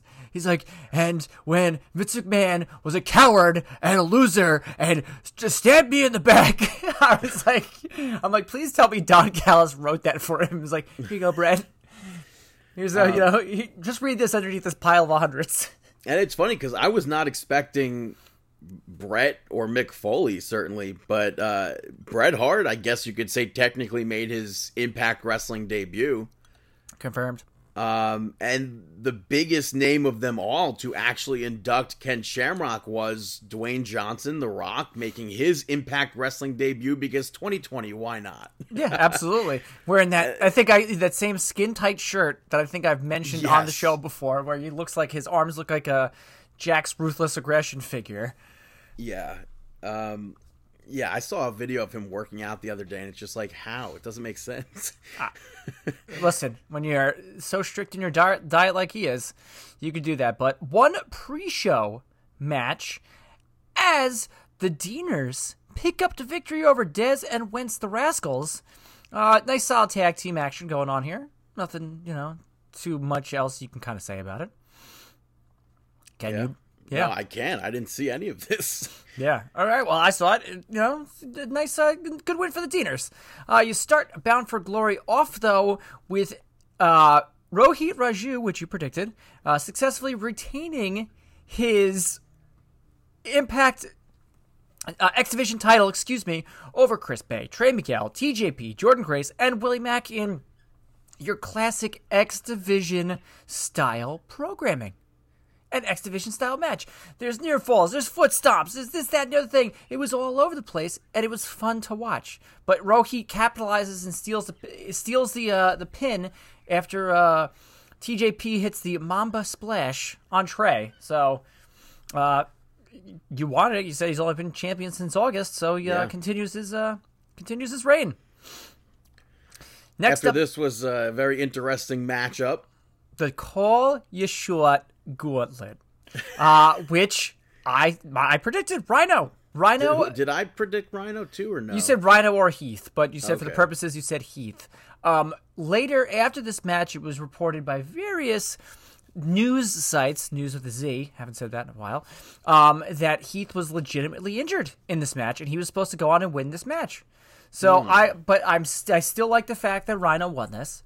Um, I liked all the surprises in there. You know, you start the match off with Rhino and Shawn Daivari. And they made mention this is the last outfit that Shawn Daivari wore in his last time here at Impact Wrestling which was cool. And it had some nostalgia. You had Swoggle enter the uh, Call Your Shot Gauntlet. Got to give huge props to Brian Myers for his Abyss inspired gear. Yeah, I saw his mask on uh online before Bound for Glory, I think, and I was like, "Oh, that kind of looks like Abyss." And then it turned out that it was for Abyss, so I thought that was cool. I popped at that.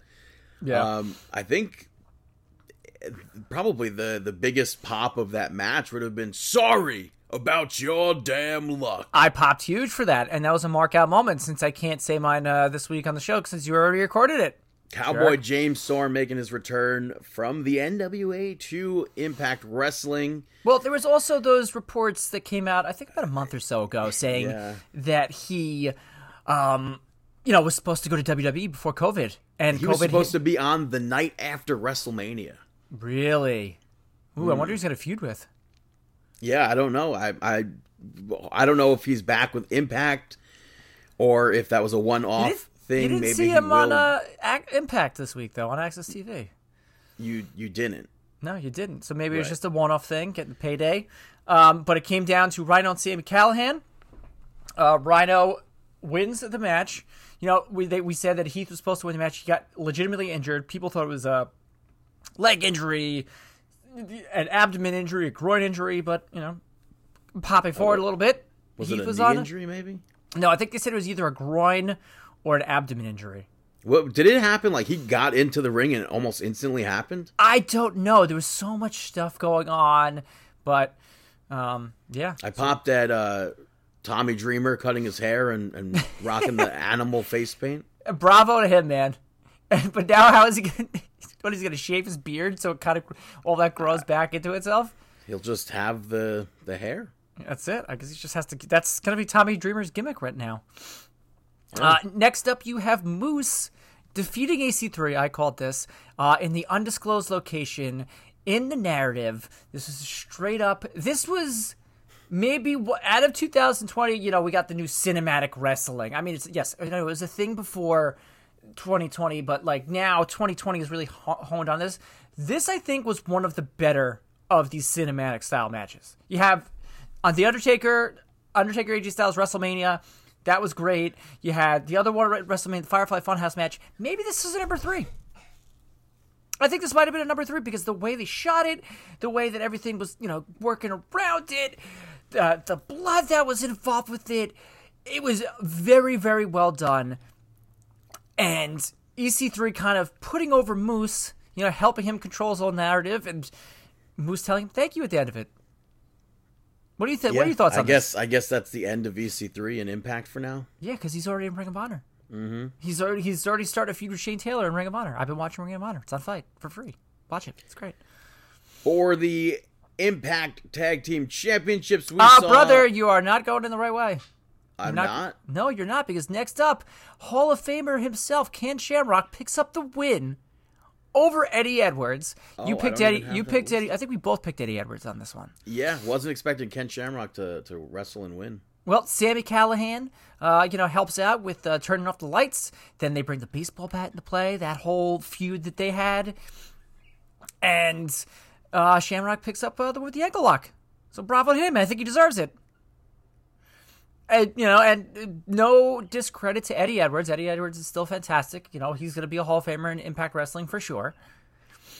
I think But- somebody said that everybody who has been inducted so far to the Impact Hall of Fame, including Earl Hebner, went on to wrestle that night That's great. or weekend. That's good. Which is funny because like Earl Hebner, I guess, actually worked a match, like wrestled. I think if if that's like a correct stat. Yeah. I don't remember that. My apologies. Um, but as Brandon alluded to next, we have new Impact Tag Team Champions, and it's not the Good Brothers. It is the North. Now they are two-time Impact Tag Team Championships. I'm not mad about this. I think this is a, a great, a great uh, change of tag team champions. I'm not upset. I just, like I said, I don't like the quick change. Well, I think it was. I I, I don't know. I'm not. It was booker. surprising that it was them and not Good Brothers. Well, they but- used they used the heel tactics against the Good Brothers. Yeah. At the end of the match, hitting them, uh, Ethan Page hitting them with the tag team titles and uh, winning them back. So real fun. I enjoyed that. And then le- next up, okay. So this is the big thing that came out of Bound for Glory. It was supposed to be Deonna Purrazzo versus Kylie Rae for the Impact Knockouts Championship. Kylie Rae's music hits. She doesn't come out. Deonna Purrazzo comes out, says she's not surprised Kylie doesn't show up, and she said she's defending her Knockouts title that night, and she'll, she's doing an open challenge. And who answers and wins that Knockouts champion? The Undead Bride, Su Yung, making her return to Impact Wrestling. I mean, the performer that plays Su Yung was there as Susie, but you know, regardless, use that coupon code. It's seeing Su Yung again. She has reawoken. She won the Knockouts Championship. I thought it was a I thought it was a good match, but the bigger story out of this was Kylie Rae. No, the news sites, News with a Z, are reporting that Kylie Rae, there's nothing wrong with her. Apparently, she drove down to Nashville to. She was talking to Impact personnel before the night before Bound for Glory, and then she doesn't she just doesn't show up. So I think everybody in the professional wrestling community hopes that whatever is going on with Kylie Rae, it is you know people are like, oh, she's got COVID. Oh, she's got COVID. You know that's that's the the thing everybody goes through now these days. But she worked the weekend before. She was tweeting about this match for the day before, and then she just doesn't show up. It's so strange. Do you think maybe this could be something within Impact Wrestling? I don't know. I, it could. I mean, it could very well be storyline due to Su Yung winning the championship. But I don't know. Was Kylie supposed to win the title? Yeah, they're saying Kylie was supposed to win the Knockouts Championship. Yeah, I don't. So I don't know.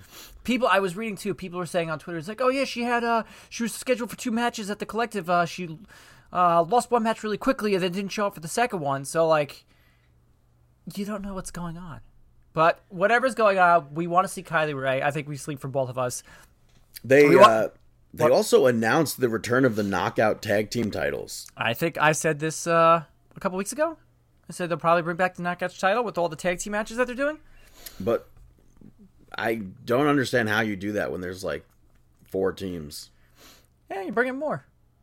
There's there's two tag teams in the WWE, like legitimate tag teams. Right, but WWE has like a stacked roster. I know, but they had, they're they're just gonna throw people together. They don't have any real deal. They had the Iconics, and they broke them up. Oh, and this is what I wanted to go back to. oh man! And I was texting with Anthony about this. So Heath legitimately got injured in that match. Yeah, Did but they end the but match? Didn't didn't referees instantly see that and work on him? But did they end the match, Brandon? That doesn't. It doesn't even have to end the match. It should have ended the match. He was legitimately. They should have stopped the That's match. not. That's not what wrestling is. It was a gauntlet match, and they instantly checked on him. It was a nobody forty- checked on Alex Reynolds. okay. But nobody checked on him. Okay. Main events. Main events. We have a new. Imp- this is surprising. Impact World Championship. Rich Swann defeats Eric Young. Um, what do you think about this? Surprise? What's more? What's more surprising to you, Eric? Uh, Rich Swann becoming the champion, or Rich Swann not having facial hair? I think it was Rich Swann not having facial hair. I didn't re- when when I saw him on the the pre-show, like they or not pre-show, uh, when they they put it on Twitter of him arriving. I, it didn't even click until later in the night when you said, "Wow, it's super weird not seeing facial hair on Rich Swann." I was like, "Wait a minute, what?" Uh, no, that's when you know he was winning the world title. I should I should have changed my thing there, but again, I believe hard uh, fought. husband and husband and wife are champions in that in that That's- company now. Yeah, that's correct. That's Rich Swann and Su Yung are allegedly married. I mean, they've never said anything about it full time on uh, any sort of programming, but Impact? yeah, I don't think so. Impact. But uh, Swann, end of the match, hits a huge handspring cutter, followed by a Phoenix Splash. You know, this is a crazy back and forth match. You know, really hard hitting. I enjoyed it. I enjoyed this entire pay per view. I thought it was great. This, I think, this is the first pay per view that I legitimately sat through the entire th- way through and didn't like fall asleep or do something else since WrestleMania, the first night or the second night. Excuse me. I, I did see a lot of people saying that this didn't live up to Slammiversary, but I thought it was great. I thought it was fantastic. But again, I don't. I, because uh, uh, Pat McAfee said it the best this week. The wrestling, the internet wrestling community is the worst fan base of all time. And I will. If Pat McAfee gets a shirt on WWE.com, I will sure buy it buy just it. because he said that. but it's, pro- not. But okay, but like where where, where we where do we break down the IWC? Like, where are we part of the internet wrestling? We are, but well, you're you're definitely a part of it. What do you mean? I- I'm definitely part of it. You're the one that does all the tweeting on Markin' Out. But, but, Markin' Out but on see, Twitter. I don't consider us like we're not. When people say IWC, like we're not like them. I know, but we're not them. But that small uh, group of them uh, are making the, as a whole look terrible. Because there's like good IWC also. Like, Us. I mean, yeah, us. Everybody with the the uh, the Twitch streams, like everybody that shows up there, or, or majority of the people that show up there, I should say, and actually enjoy the content that's not going to be there anymore. Maybe we don't know. It's not. Apparently, they're saying that there's a new head of something at WWE now that they're saying is taking, like, is, like, oh yeah, they have to get all their stuff taken away. Did you hear Paige talk about it on Twitch or no? No, I haven't last really- night, man. It was so sad to hear her and see her t- uh, talk about it. She's like, I broke my neck for that company twice. I have nothing. I can't wrestle right now. This is where I went to escape, basically. Yeah, And it's just like, I, I, it doesn't, WWE doesn't get it. they don't. They don't. And I think, I really feel like in five years or so from now, they'll be like, oh, by the way, Twitch exists. Let's do Twitch. Yeah, like they stream their their shows like you'll see uh the bump or something streamed also to twitch. You'll see some stuff during the pay-per-view on twitch but it's not they're, they're not doing twitch. No, they they're don't have, like they impact are. wrestling you you go to impact wrestling's twitch account Right they now. have sub emotes. They have people in the chat that that talk. They have mods and stuff WWE, they don't have emotes. They don't do anything. It's just a, oh, we're gonna air it on Twitch. That's a, a hot thing to do. They don't understand what Twitch is. No, and, It's like but also GoPros. th- they, they're- didn't use GoPros until what? until I told them about GoPros. No I'm kidding. It's very interesting, right? It was really interesting. I like I, and if if you've never heard this story before, so I had an interview with WWE, uh, 2014, because they were looking for producers. I had a friend of a friend that was a hiring person there, so he got me in, and I showed them this video I did of the color run, um, where I strapped a GoPro to my head and I ran a 4K, and they throw like colored smoke in your face and stuff like that. It was a lot of fun. They're like, "Oh man, this is a really cool video." I'm like, "Yeah, I did it with uh, with a GoPro." They're like, "Oh, that's." Excuse me, I sneezed. Like, oh, that's cool. We should look into those. I'm like, yeah, it'd be awesome. The next Halloween, you see mm-hmm. GoPros strapped in the elevators with the boogeyman. Yeah, Yep. I know, but Maybe they need somebody to be like, hey, look, they need like a big time Twitch streamer to do stuff with WWE and then be like, hey, by the way, this. You have Austin Creed, like, hello. Like, I don't understand. Huge. Well, like, he's huge people- on YouTube. Is he big on Twitch too? Yeah, he does. He does Twitch too. Okay. And it's like they just don't they don't understand technology these days. It- I feel like when behind. Twitter was first coming out, they're like, nah, and then like uh, maybe Zack Ryder. A hundred percent. Him and and his YouTube also too. Then they're like, Yeah. oh, maybe we should take Twitter. We should take this stuff seriously because Yeah, even Matt, even too, you- Matt got himself same thing- over. You're right with YouTube too, because YouTube before that was just like uploaded clips or whatever here and there. It wasn't like a, a big thing, but then Zack Ryder came along and it was like, hmm, Yeah. revenue. Yeah, ad share, monetization, getting all these marks on the internet to stop using our copyrighted material, stuff like that. But, um, yeah. But speaking of Twitch, let's go to Impact on AXS TV, which is every week they do a phenomenal job of it on Twitch. yeah, and Uh, I and- enjoy Melissa Santos in between commercial breaks. Yeah, well, I actually watched it on AXS this week because I had the free seven day trial of F- Philo. What happens during commercial breaks? It's just actual commercials. It's actual shoot commercials. Sometimes we get really bad uh, uh, dubstep music and the impact logo. No, yeah. Boom, boom, boom. Anyway, you Yeah. started off this Impact with a rematch from Bound for Glory. well, it starts off with brawling. First of all, Yeah. between Eric Young and, and Rich Swann, and Eric Young demanded a rematch. Scott D'Amore's like, absolutely not. But Rich Swann's like, nah, I'm good. I could do it. Let's do it. And he does it. And he successfully defeats Eric Young for the Impact World Championship. So now, but later, I mean, through the show. What? Cleanly. Yeah, I don't too. know with no shoes on. to happen though. I, I felt like, what does that do for Eric Young?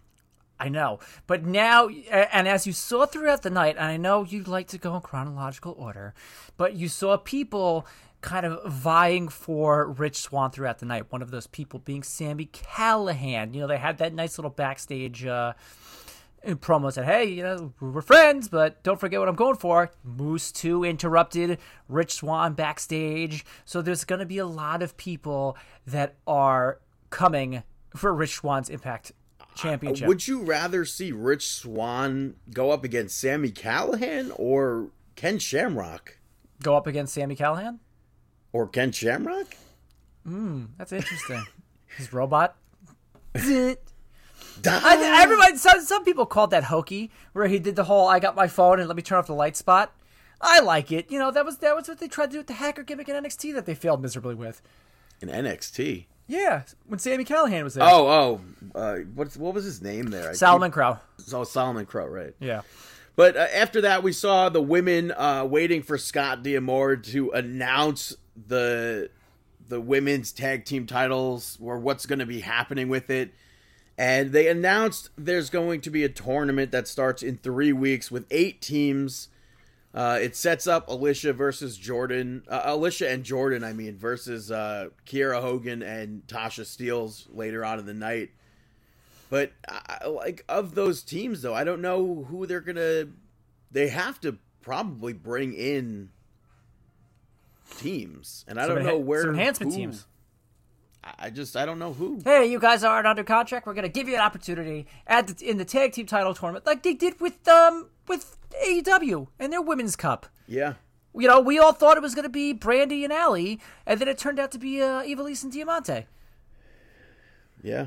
So we'll see what what happens with that. I'm sure they'll announce more next week or the week after that. But we saw Tommy Dreamer defeat Brian Myers in a hardcore Halloween match. Which I thought was very, very. I, I'm surprised there was no pumpkins. Well, maybe it's not in their budget these days, but uh, I popped for Josh Matthews mentioning Citi Field.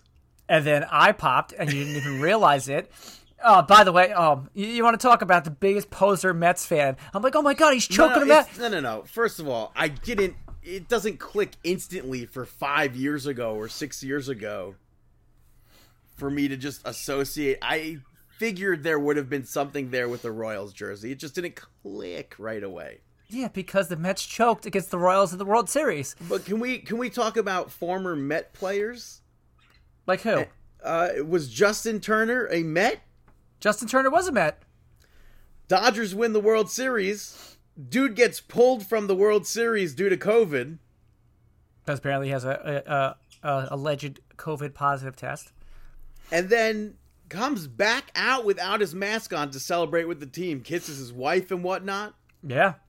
What the f- what? I don't know. I mean, I think it's stupid on Major League Baseball's part to wait until the freaking seventh inning. I think that, I think that what it's what they said was it came back positive in the second inning, and then they ran it again or whatever, and it came back positive again. So But they why? Why are they waiting until the second inning? If This it's if it's if it's an inconclusive test, you don't play in the World Series. I know. I, I, t- but still, Major League Baseball, all these tests should have been finished before the game.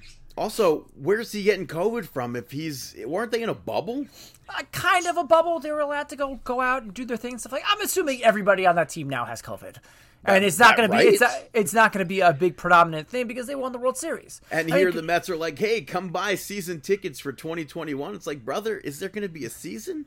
apparently every single major major professional sports like uh, league lost billions of dollars this year. Not just Yeah, except and- for and- and- WWE, who, who increased their revenue and still managed to fire everybody and take away Twitch. Yeah. I mean, well, think of it now. All the stuff with the Major Wrestling Figure podcast, they wouldn't be able to do any of this stuff. Yeah. And By that's the why I like when when Matt's doing interviews and stuff. He's like, "I'm so thankful that Brian and I did the Major Wrestling Figure podcast with Matt Cardona and Brian Myers because if it was the Major Wrestling Figure podcast and WWE did the show like that they pitched and they were just like, "Nah, nobody's going to watch this or whatever." And they pitched it and it was Zack Ryder and Brian uh, and Kurt Hawkins Yeah. podcast, figure it out or whatever, that they they wouldn't have any of this. By the way, I signed up for their Patreon this week. Their patron. Yes. Just What do you get I, out of that? Um, you get so much extra content. You get all the shows early and ad free. Um, you get a um, you get to be in their private Facebook group where you can like buy, sell, swap. They give away stuff and whatnot. I haven't got to that part yet, but I'm just like been going back with the back catalog of stuff to listen to. I really just wanted it for the FWF because I wanted to hear the pay per views and the, the Halloween Horror Night, the Turmoil pay per view was out freaking standing. I'm I'm uh, super disappointed that there's a running change in that Mattel figure. I know, right? I'm like, I'm like, ooh, man. I'm like, do I have to get that now? I, I, have to get that, I know. and I, I don't know. Is it like a guarantee that I'll get that if I order it from ring, from ringside? I don't They know. sold. They sold out from the first the first batch. So this is the next, the second batch, I, that sucks, man. the second wave, you should say, of the same figure. Yeah, I, it stinks, but I love this. Because I the love this- hair, hello, none none of them had orange hair. Well, And the tan. There was once there. One Did I- where where Ryder almost had orange hair. Um, but this match was awesome. I like the use of the candy corn and Yeah, the thumbtacks. thumbtacks, yeah. I thought that was great, and I can't your believe stance on candy corn, by the it's way? It's disgusting. Okay, just checking. Candy pumpkins, all that stuff, gross. Oh, I thought you were about to say candy pumpkins are the where it's at. I was like, what do you mean it's the same thing? I know it's the same, no, it is the same thing. I'm just gross, hands down disgusting. yeah, throw out your candy corn. Don't even have. Don't even make it your candy corn. Just don't buy it. End candy corn forever. Hashtag can- cancel candy corn culture. But uh, Brian Myers got thrown off the middle rope onto the field, the field tax, the the tax, and the the candy corn, and then earlier in the in the match we saw Tommy Dreamer pick up a garbage can.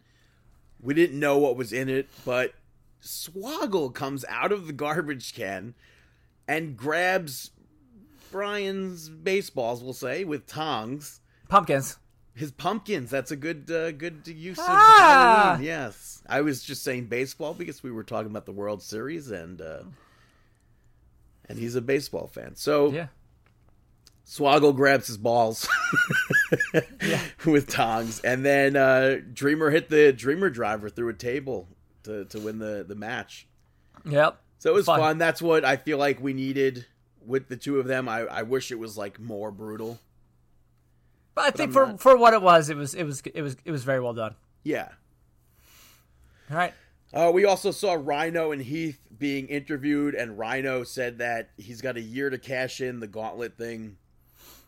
The gaunt- spoke about signing the contract that he wants next week, and then he was questioned about being hurt in the match, and he denied it, but he couldn't walk away. So it was weird that they did that, but uh, whatever. Yep. We saw Reno Scum and Hernandez ask Fallah for the money and an apology. Fallah's like, I don't have the money. Uh, he stole it for Bravo, and he then had the money tucked into his tights. Bravo finds Fallah later and told him that he's dead to him. And uh, that was that for then. But we saw XXXL, triple XL. I don't know why I went with XXXL. Triple XL picked up the victory over the Rascalz.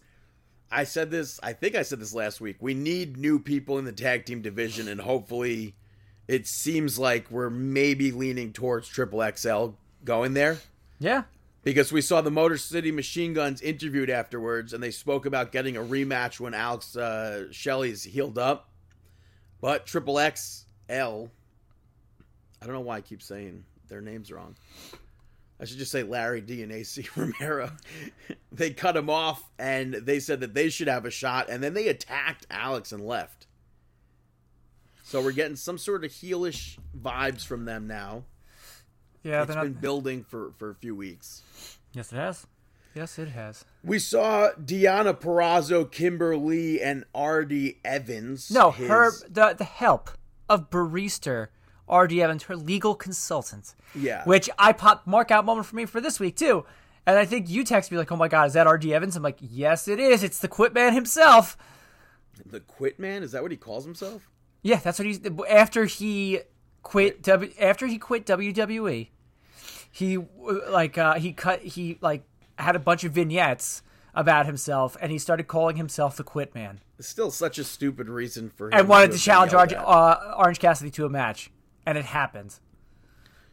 So they were uh, in a meeting with Scott D'Amore to get the results of the title match from Bound for Glory switched and uh, stripped Su Yung of the title.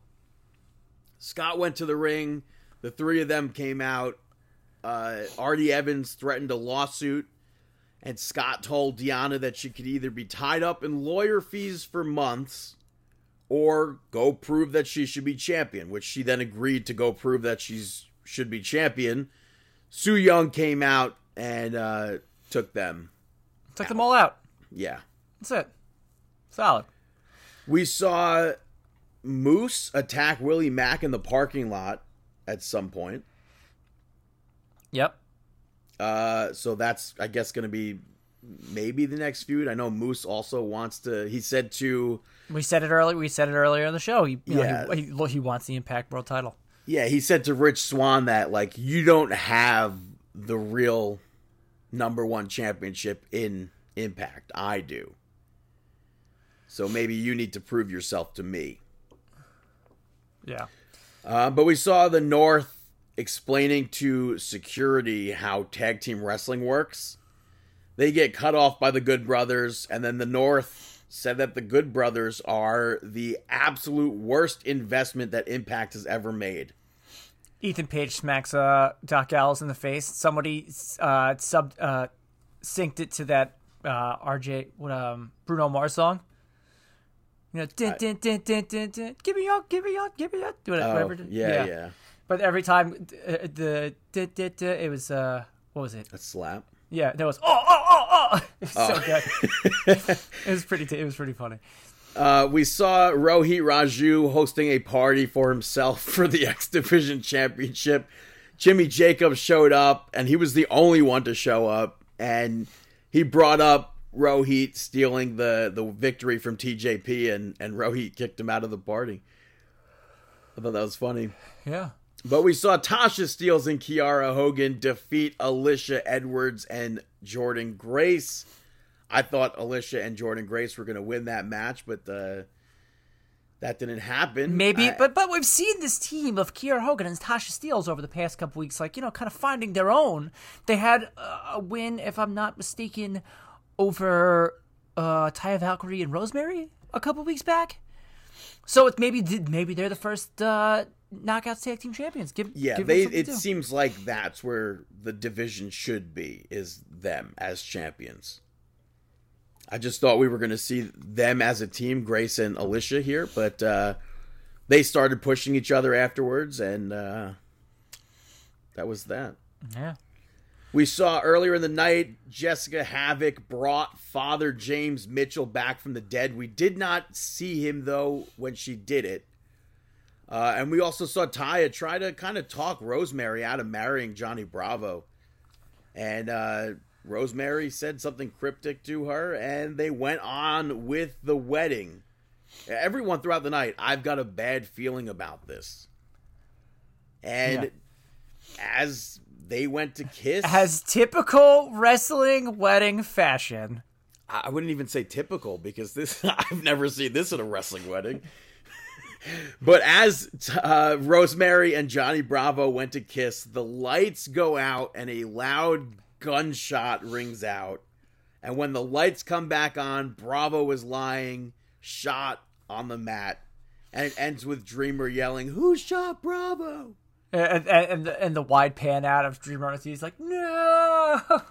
I like this. I like this. I thought it was great. Dude. Um, it's fun. It's fun. I saw people burying this. How dare they show somebody getting shot on TV? That's ridiculous.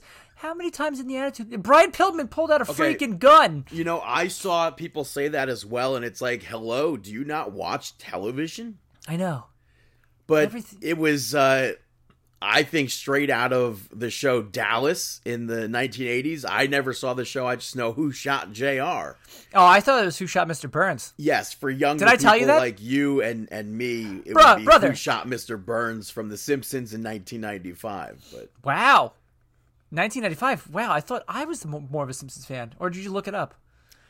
uh, I looked that up just Oh, to make sure. But yeah, that was a super old episode. I remember being young when that. And that was a cliffhanger of one season, and then the beginning of the next season was, uh, you know, Now it's just like, please end.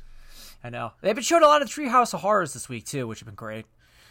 Um, I've been enjoying those because I've had a pretty slow week. Thanks for asking, by the way. Jerk. And that was week- Impact. week So was next week we'll try to who shot Johnny Bravo. Uh, what's next for Rich Swan and his Impact World Championship match? And is Ken Shamrock really a cyborg? Let's move on to Jacksonville, Florida on Wednesday night because we had AEW Dy- Dynamite because I can speak Dynamite. Um, and you started off the show with Dasha Gonzalez interviewing Wardlow.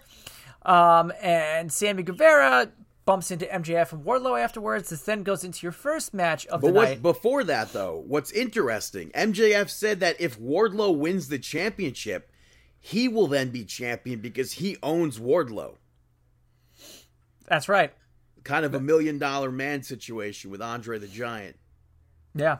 So, Um, but yeah, Uh, but I, but I Adam would like, like, but- but- but yeah, he's Adam Page picks up the victory over Wardlow. Obviously, I mean, it was a good match. Wardlow got his stuff in. You show why he, you, it showed why he was such a, he's a good big man.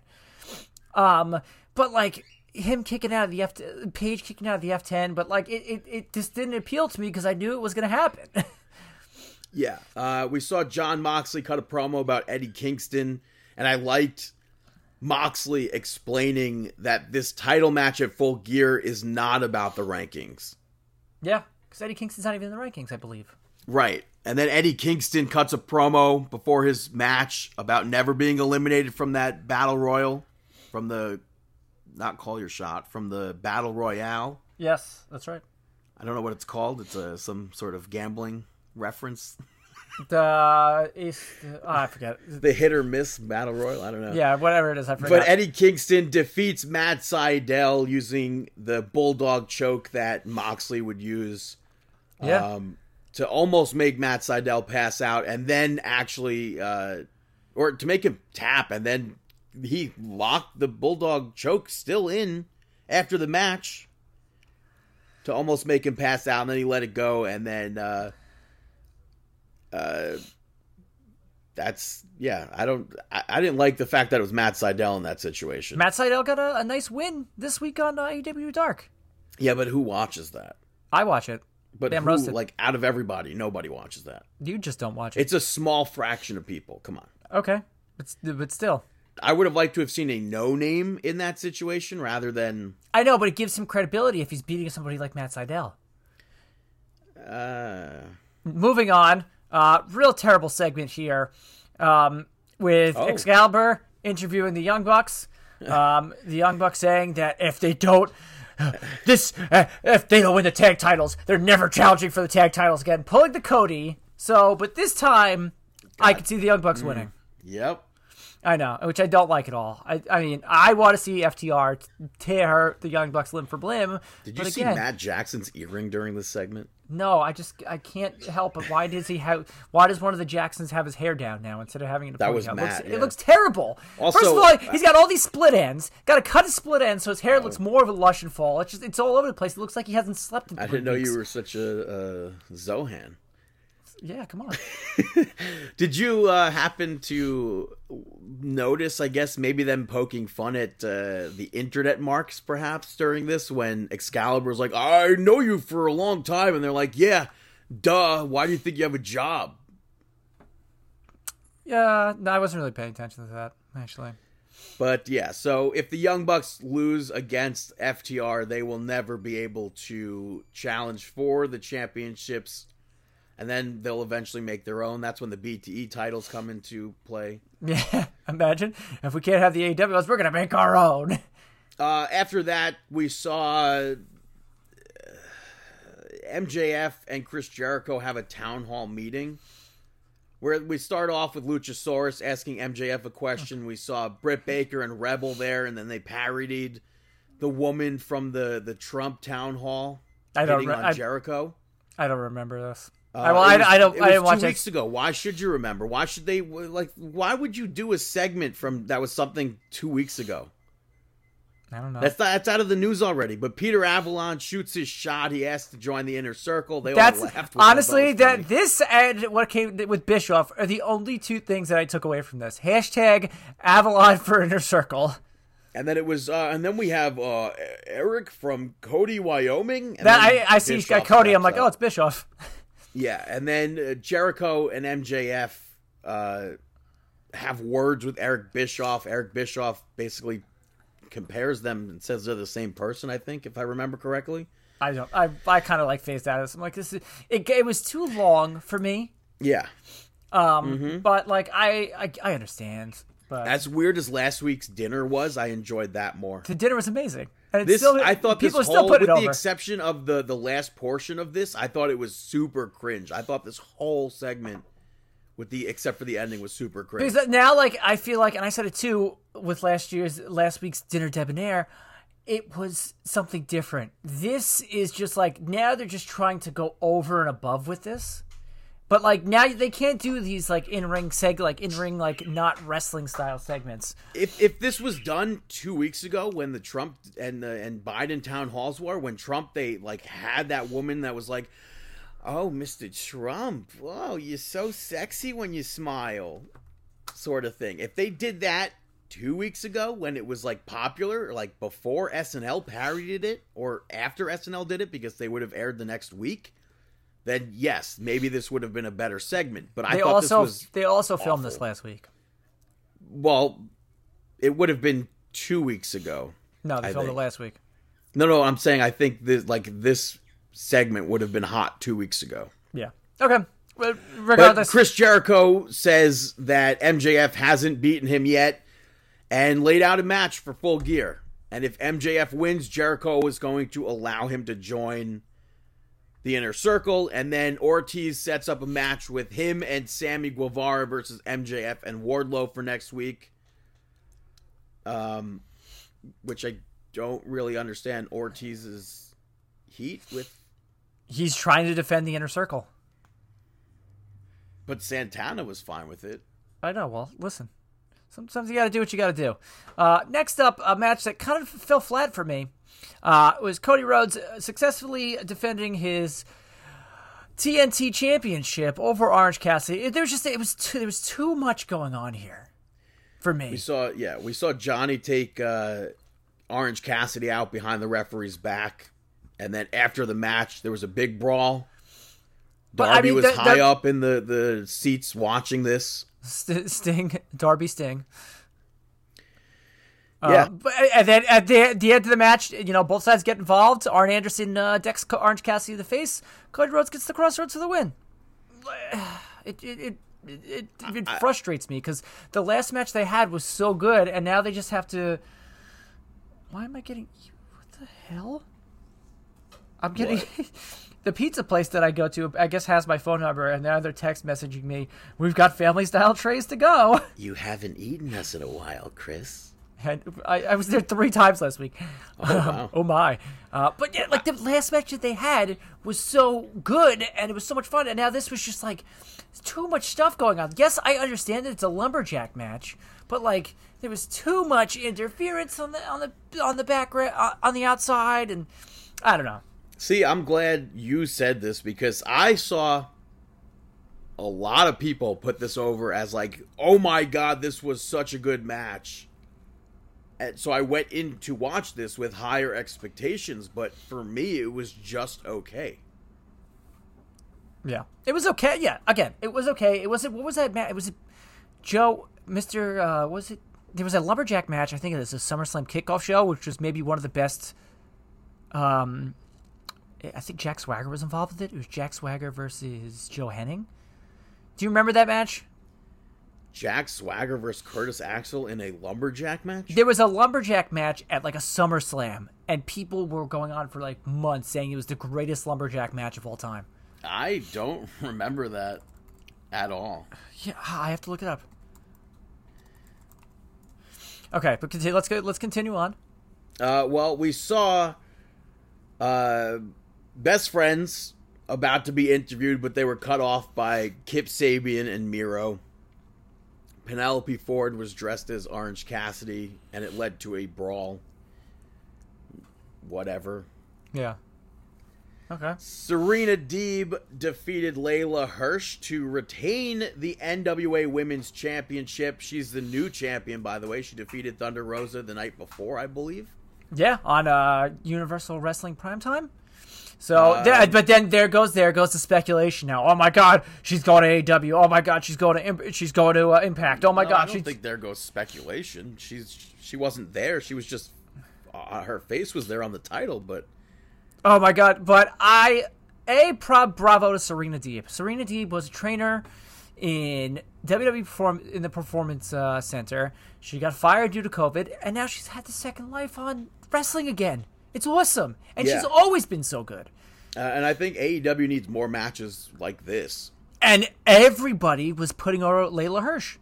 Yeah, Everybody was putting her over how good she was. She had a great match on Dark this week, also. Yes, I watched it against um who uh, Anna Jay, if I'm not mistaken. I and they put her over with her, you know, her wrestling and stuff like that. And she's really good. She's something different, and that's what people like. Well, that's what I like, at least.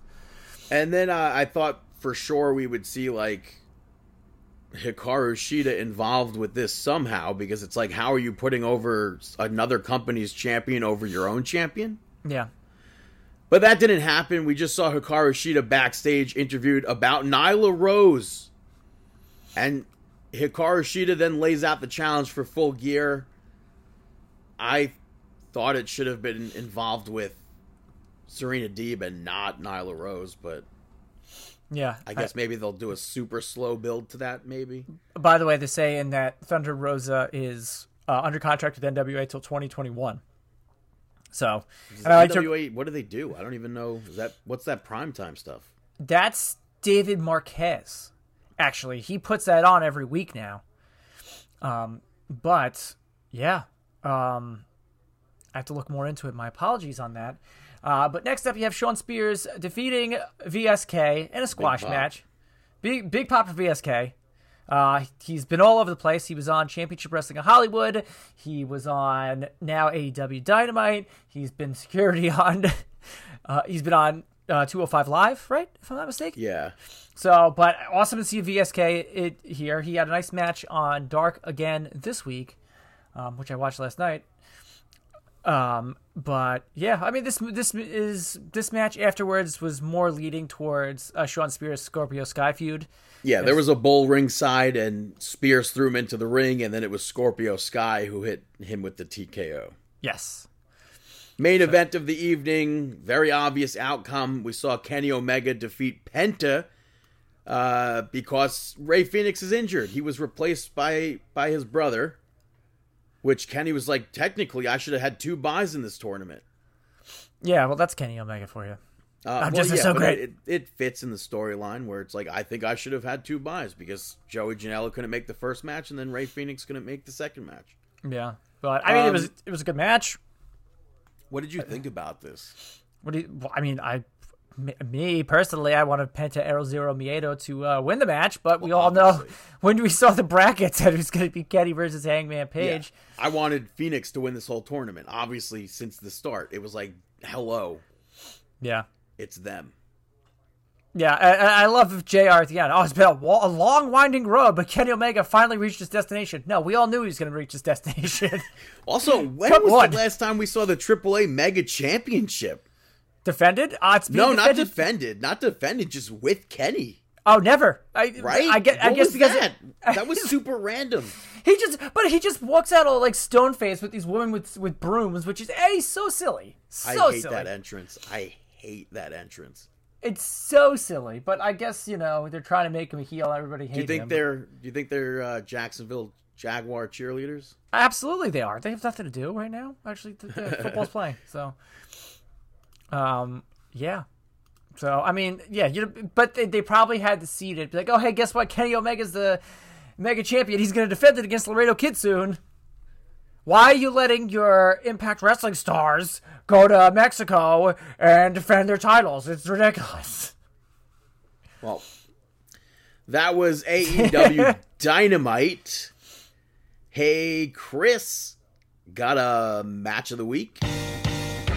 Chris's match of the week. Chris's match of the week. Yes, I do. In the spirit of Halloween and how it's Halloween today, if you're listening to it, or it's yesterday, or it's the day before, whatever. Regardless, use that coupon code, save 20% off and free shipping at manscaped.com.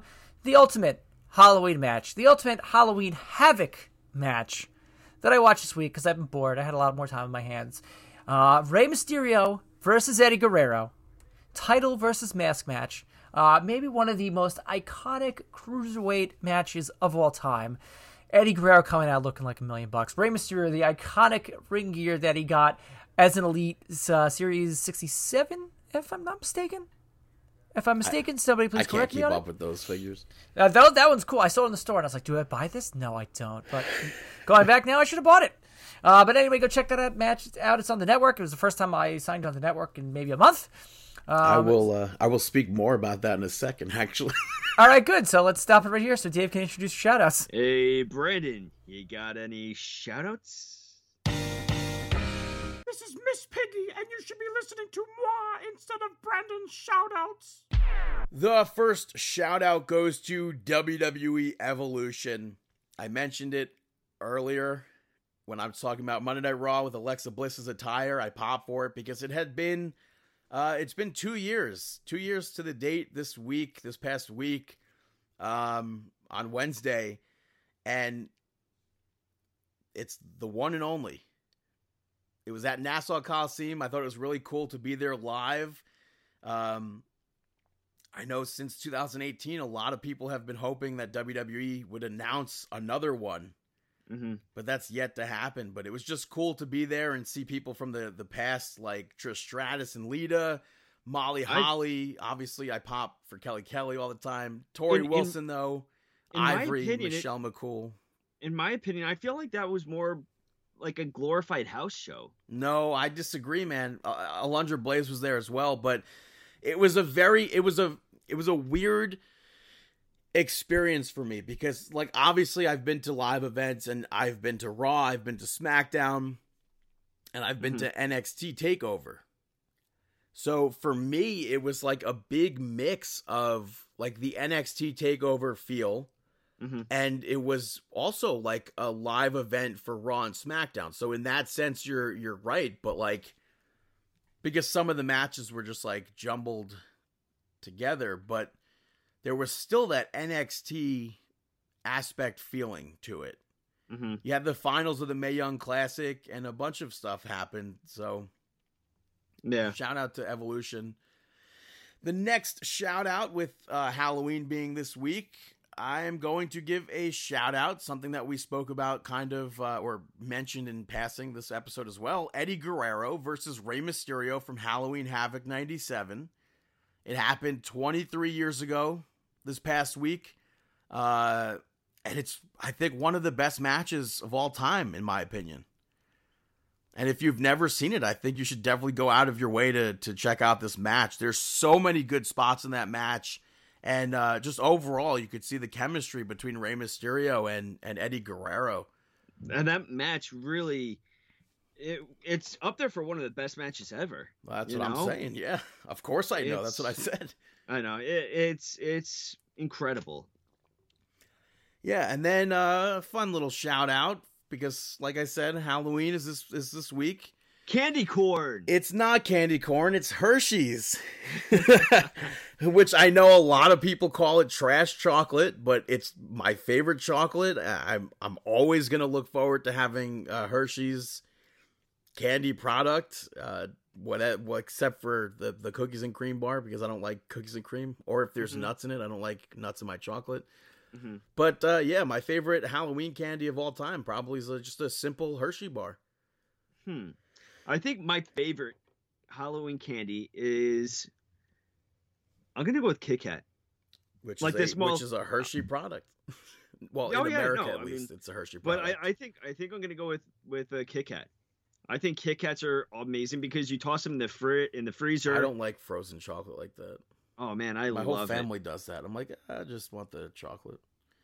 Yeah, I'm going. with Best candy is Kit Kat. Did you know that Kit Kats was a Hershey product in America, but everywhere else it's Nestle's? No, Yeah, every other country, How? it just they have the, the the license there. how does that work? I have no idea. Magnets. How do they work? I, I remember though, uh, years ago when when we went to Canada, we were looking at the Kit Kats and they were Nestle Kit Kats, and everywhere in every other part of the world, it's it's Nestle's, but here in America, it's good old Hershey's. mm-hmm, mm-hmm. Uh, but those are my shout outs. Now it's time for our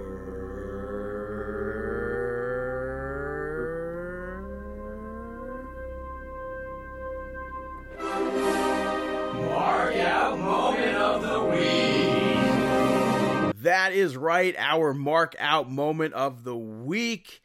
Uh, I got a few of them. I gotta say, uh, randomly seeing Wyclef Jean show up to a Wrestle Pro show over the weekend Yeah, that's is pretty surreal. like he was just in town walking and he went to Wrestle Pro. yeah, I thought Just that was pretty cool. Really random. Um, definitely. I said it before. Pop big time for the Wild Samoans showing up at Hell in a Cell. I'm a big fan of Afa and Sika, Mm-hmm. and I wasn't in a million years. I couldn't have said like, yes, the Wild Samoans would be part of this storyline. It just makes so much sense that they would. I it just, does. It's it's weird to see them turning their backs on family too. but it's not. but they're not it- turning their backs though. They're just. They're just showing, like. If Jey Uso had won, it would have been Jey Uso in that position. They were just crowning him the tribal chief. It's just a weird aspect to me with its family and everything like that. But I do understand it and I also like it. Um yeah, something that I totally marked out for was I would probably um ba, ba, ba, ba. I know I thought of it before. I'm probably going to end up going with Riddle Sheamus. I marked out during that match a lot. But that Um, wasn't the original one you had. No, I told you to jot it down, You did. You told me to jot it down, and you know I would remember. Oh, I marked out big time for the Fiend, uh, for the promo with Alexa Bliss with the Alice in Wonderland, th- uh, Wonderland, uh, Wonderland, Wonderland theme. I totally, I marked out for that. I love Alexa Bliss's portrayal of this character in this, and yeah, Uh, also, I want to uh, mark out for Funko announcing Marvel Lucha Pops. I don't know if you saw them the other Oh. week, but they announced those. And then AAA this week drops a bombshell and announced that those Funko Pops will be coming to life and they will be actually competing at Triple Mania this year in December. So that's interesting. I popped for that, uh, and I thought that was cool. But those are our mark out moments of the week. Check us out, markingout.com, iTunes or, or Apple Music. Nope, Apple Podcasts, Stitcher, Radio, Spotify Podcasts, etc.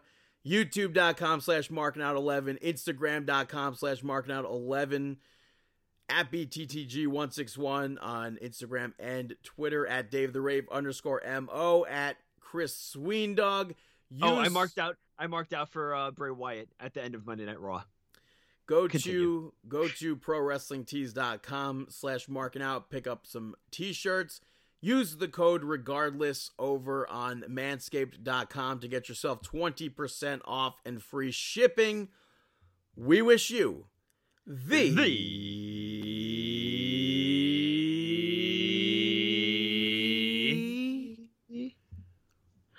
best of luck in your future endeavors.